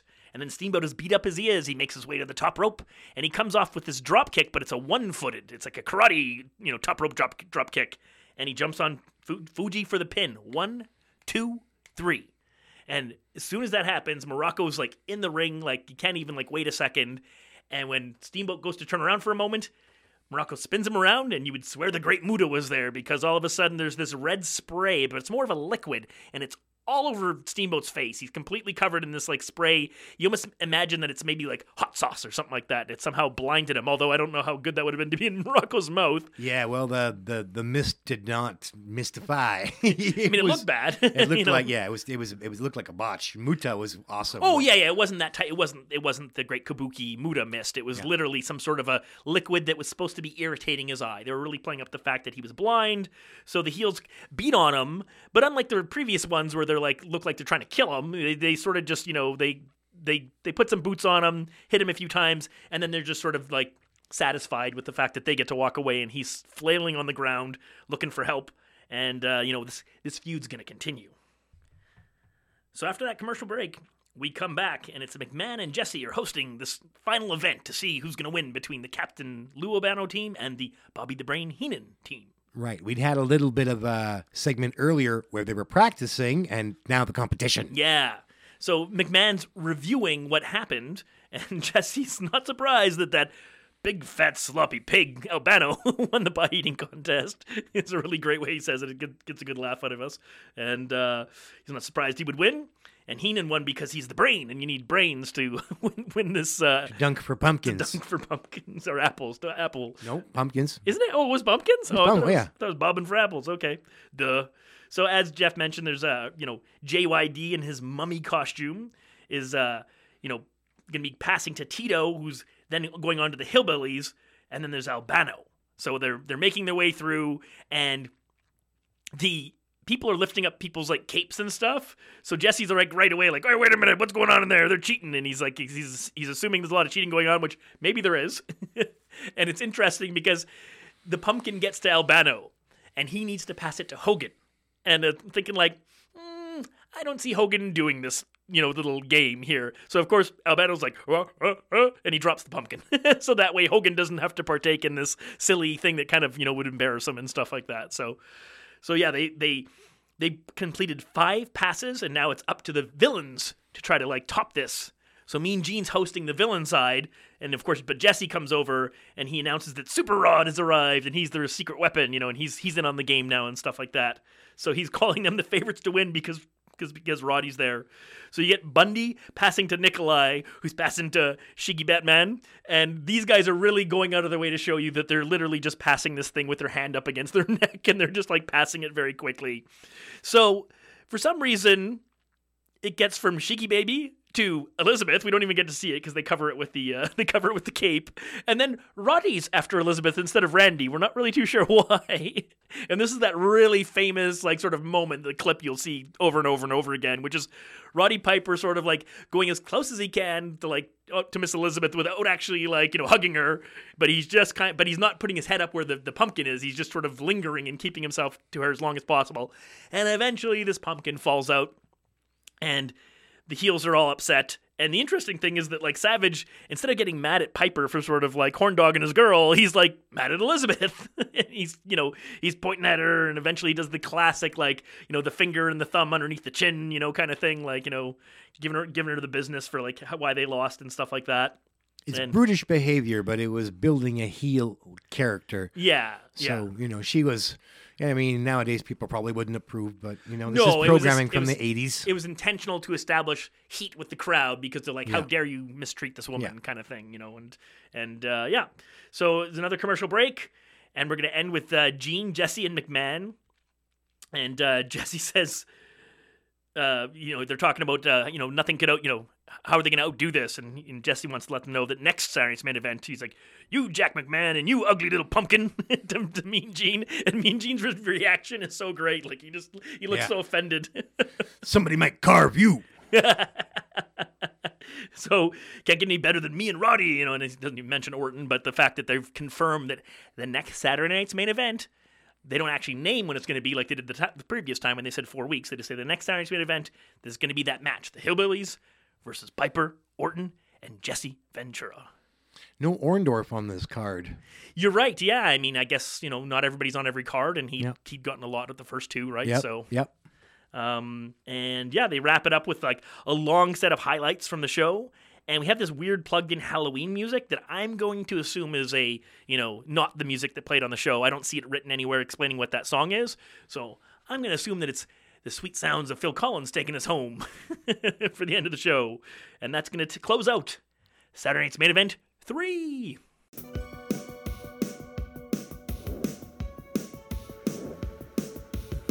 Okay, so before we really close things out, we need to talk about something that appeared on MTV in this time period and a certain song that got released. So a little bonus to uh, you know a nightcap, if you will, for our episode here. Um, something just goofy fun that actually I enjoy more now than I think I did then. Like I didn't. Oh wow! Um, just when we thought that the rock and wrestling connection, you know, didn't happen at all or is dead, uh, no, it's fully in effect because what we have is this really cool music video that is just full of people. It's got all the wrestling roster and it's got the rock and roll celebrities that have, uh, you know, got on board. So Cyndi Lauper's there in a strange wig, but we're pretty sure it's her. And she, Oh, and, definitely, yeah. and that's her husband. You mentioned his name, David. David Wolff. Who actually, you know, came to the ring with the Freebirds and Cyndi Lauper at one point. So he was Yeah. a part of this duo. Anyway, so what we have here is a, uh, it almost looks like a video hit show. And at number 32 on the charts, the wrestlers with Land of a Thousand Dances. Yeah. And I have a personal connection to the song I'll get to in a bit, but here's this fun video with sort of like two sets of bleachers on the stage, if you will. And so the heels on one side and the faces on the other. And then you've got this, um, you got the band in front of them. Cyndi Lauper's playing bass, and Yeah. some guy that I don't recognize looks like he's a Bon Jovi gu- lead guitar player type. Um, but I do. And then you've got the David guy who's Yeah, also Wolff, yeah. got an instrument, and um, eventually you'll see Meat Loaf on the drums. That's and, right. and a whole band who's playing, you know, the song. It's a familiar song. If you don't know it, it goes na na na na na na na na na na na na na na na na na. And so that's easy Did to it come out in, remember. like the 60s or something like Yeah, that? Like, yeah, yeah. That's right. Um, there, um, Tom Jones did a version, well, and uh, I think Otis Redding perhaps did a version of it. Okay, yeah. And I've so- seen where there's multiple versions of it, yeah. yeah, big R and B Motown hit, "Land of a Thousand Dances," and um, this incredible energy and great production values. They've got multiple cameras and they're cutting and uh, it sound. It seems to me like uh, they actually were able to record the vocals for the song in this really sort of like authentic, almost live. Like they're all singing their lyrics while surrounded by their bad guy buddies or their good by good guy buddies. Their goodbye buddies. Goodbye, buddies. Um, but um, so I mean, geez, I I don't even think I want to list them all because it's just everybody's no, it's, there. It's, it's for starters. You have to watch it a couple times to just play like who's that guy or something like or just to spot everybody because you have to look behind some people's shoulders and across somebody's Yep. like cheek to kind of like spot a face and go, oh wait a minute, that's you know such and such, and you know Almost like the cover of the Sergeant Pepper's album from the the Beatles, where you look at who are all these, you know, yeah. yeah. And I mean, and the neat thing is, of course, you've got all the big stars of the day. The one person noticed by their absence is Hulk Hogan. And he so he's not he does not appear in this video. He also does not appear on the cover of the wrestling album that this comes out on. But there is a picture of him. There's like all the wrestlers and McMahon and Mean Gene are on this cover, and then like Hogan's at like front in front of the drum kit. There's like a like a you know an eight by eleven or whatever you know picture of like Hogan. That's a good point. I hadn't even thought about that. No Hogan in this. Yeah. But it's really fun. Yeah. I mean, it's tempting to uh, you know call they've- all the things. It's just too almost too Yeah, much to, to mention. yeah. But um, out of in no particular order, one you know for the AWA kids, we got uh, a really fun little taste. We got to see our East West connection reunited Momentarily. by, momentarily because I, Adonis gets his Line, yeah. yeah, and then the next line is Jesse Ventura, and uh, they kind of look. Uh, quite like they did in the AWA, Yeah. except for, I mean, not entirely, but at least in the context of Adrian Adonis will soon go down a um, gorgeous George. Uh, com- well, yeah, I'm going to retract that because Gorgeous George was a snob, a regal, um, and effeminate only in a little bit of his, you know, plugging his nose and didn't even want to, you know, he had the, the I think his valet Yes. would uh, bring, um, a cushion, you know, so that George, you know, could like if he had to like lace up his boots or something, he would kneel on it. But just everything to make a pampered life for Gorgeous George. That's right, yeah. So it wasn't really about being gay, which the Adrian Adonis angle went down. Right. Um, and sadly, he's he also, well, I guess it's not for me to comment, but like he put on a lot of weight. My point is, is that we got to we got an AWA flashback. That's what I'm talking about. yeah, I mean, he about. had the leather jacket on like he always wore Yeah. in AWA, and and this was you know enough. Or, like he's in between the weight, so he's like he doesn't put on the Adrian, adorable Adrian Adonis weight. Right. He's like he's like halfway in between. Yes, and uh, just Volkov uh, intelligibly, you know, unintelligibly, you Yeah. know, singing, and it can't make out what he's saying. But there are certain phrases that stuck with me to this day. Like I, for some reason, I, you know, I saw this when I was a kid, you Yes. know, and I always remember Jimmy Hart warning, "I'm gonna steal your little girlfriend." yeah, yeah, and that's one of the lines they changed. They changed several of the lines, and that was one of the ones they rewrote was that Jimmy Hart one. Oh. and uh, I, think, I can't even remember who says it, but the squash you like a something potato, man, like you know that was Well, the one that, that was gonna. that uh, I'll slice you like a French fried There potato Yeah, thank you. was Adrian Adonis. Yeah. and then Jesse says, "I'll crush you, then I'll see you later." and then Jimmy Hart comes yeah. in. At one point, you get Heenan's gonna stretch you to New Jersey or something like that. and- That's funny because when wrestlers talk about hurting each other, you know, and yeah, fighting, yeah, they yeah. talk about stretch him. Like I've right. heard, like Greg Greg Valentine say, "Ah, ah, "I'll stretch him." Yeah, you right. know, mess with me, I'll stretch you. Yeah, real real wrestling. Yeah. Yeah. No, it's really neat, and there's like this wide variety. Like there's you know if you spot in the background, there's Barry O, there's Mister X. Like that, he's like sort of a standout as far as like you know what's he doing in there. But you know that he gets his little moment in the sun. And I don't we, think Macho Man gets to sing anything, does he? No, uh, he does not. But you see him and Elizabeth in there, and you know, uh, there's just so many people pictured. And I did read up a little bit of stuff about this, and one of the interesting things is that they realized the day of they didn't have an audience. There was a screw up. Like somebody in production was supposed to arrange, you know, they had to do something to bring in a crowd for this. and they didn't. So they had to put up this like I think they did it through a radio station. I forget what I read how it happened, but they did manage to get together this big crowd um, at the last second. And but the whole thing about producing the song and the video and of course you know, we watch a finished product. This is, of course, there's a lot of like one off these lines. They're all recording lines, as Jeff said. So it's going to be a long time of this audience watching these people sway back and forth, clapping their hands and doing lines. And I'm sure they had to, you know, redo some of them. But the one thing they knew they couldn't redo was the big skirmish at the end. So the producer was like adamant that like this has to work because if we have to run this again in front of this crowd we're not going to be able to get a reaction out of them you know because they're not you know they don't know for sure that there's going to be this like you know moment where all of a sudden everyone's fighting and so they were just they were really happy with how it turned out because there's lots of retakes on the, the singing lines Ah, the, well- the schmoz at the end is like Let's describe that. It's pretty great. Um, so towards the end there, um, you've got Paul Mr. Wonderful Orndorff. Looks like he's the first one who's going to, Oh, wait a you minute. know. Is- Mr. Wonderful doesn't get any lines, Oh. but what he does get is like every time the camera comes by, he's just constantly going back and forth, smooching his biceps. yeah, and instead of clapping his hands, Yeah, he's yeah, kissing the his arms one. in time. Smooch, to smooch, to smooch, to smooch. even, even the bad guys are into singing, but Mr. Wonderful's just into kissing his own arms. yeah. So it's a great video. But anyway, towards the end, when uh, you know trouble is when the tension's too much to hold back. Uh, Piper it- it- wants the song to stop. Oh, that's right. Thank like, you. know, he- Piper. He's like, all right, stop That's this, it. stop Yeah. That." Oh, it's so great. He's like, take your goonies and stick them up your nose. I'm sick and tired of your goonies and the rock and roll. And uh, so at this time, this is heat. Uh, this is peak.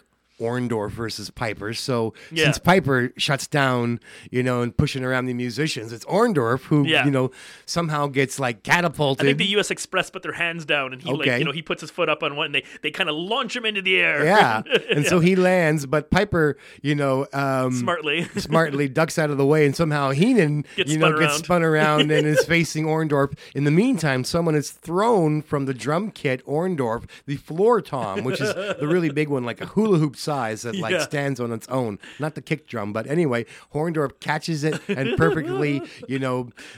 Breaks it over his head, but like the um the skin of the drum, so like it's Yeah. you know he uh it's like putting the rain barrel over Yeah, his head or wearing an upside down garbage can or Yeah. something, yeah. Nobody blades. It's a good time. yeah, yeah, yeah. It's a goofy. And then there's yeah, there's a moment of sort of this comedic. Like the two sides charge, Yeah. and there's all this fighting going on. But there is Cameras a couple of moments where I think like Barry Windham breaks a chair over somebody, and it does start getting kind of like almost violent. yeah, it looks like people are collecting weapons, Yeah, you know. exactly. And uh, it, uh, but it's. I think that this video is like really professionally shot, and the excitement they managed to keep the energy of the crowd and the wrestlers, and everybody's hopping and bopping and clapping their Yeah. hands. It's really great. I, as a kid watching it the first couple times, I knew something was like kind of off in my mind. Like, uh, as I've said, like it, I already knew wrestling, you know, from the time I was watching AWA. Like when I was a tiny little kid, I knew it wasn't real. But I also sort of like in my head thought, okay, well they're going to present it as real. And this video was a way of sort of presenting it as like not real because like how did all these guys that want to kill each other, why are they standing there and you know subjecting themselves to being you know in a song? And so it kind of stood out as like really strange and weird at the time and but it got all this like mainstream attention as jeff mentioned. It literally rose up the whatever hot top billboard charts. Well, I think it thought like- that was kayfabe. no they, I, i've looked it up. I think it got up to like number 80 or something on the top 100 like it was you know it got up pretty high. And it got quite regular rotation on mtv Well, as high as Wrestle Rock Rumble. Uh, I don't know about that. Nothing could top that. Um, so yeah, it, it kind of you know it again McMahon finding a way to attract attention to his product through non-conventional means. It's awesome. Yeah, Google that. The land of a thousand Eh, dances. yeah, most people have seen it, but a lot of people probably you probably you know if some of you just maybe haven't you know it. But if you haven't watched it in like 10, 15, 20 years, like watch it again. It's it's again as Jeff said, it's much more entertaining for us now than it was, you know, in 1985 or 86 or you know like when whenever I first got to see it.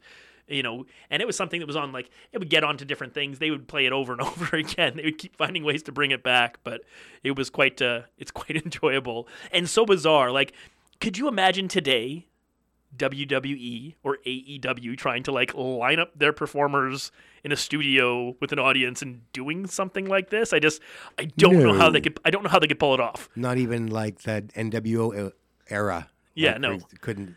Yeah, No. so it's just a uh, a unique time where uh, the, the the silliness and the camp was at its peak. Yeah, and and somehow acceptable and somehow worked. Yeah, I like it better now than I did then. yeah, for sure. So I mentioned I have a personal connection to this song, and uh, here it goes. You're going to get to know us a little bit uh, as you listen to these podcasts, and I enjoyed professional wrestling to the degree that I wanted to somehow be a part of the excitement of uh, performers and an audience. So I did get involved in uh, theater, and at one point I was doing musical theater, and we would sing and dance, and uh, at times we would pick up your roast beef and uh, go and uh, you know bring you more buns you know? So i worked with a, a certain company a long time and i don't know if you've seen that movie Dave, where a dinner theater actor has to play the president, but he's doing Death of a Salesman, a very serious, dramatic play, and an old lady knocks over her teapot, and she's like, "Oh, waiter, waiter," and he's doing his dramatic speech, you know, nearing the end of his life as he's mopping up this lady's spilt tea. so I've had my moments of like sheer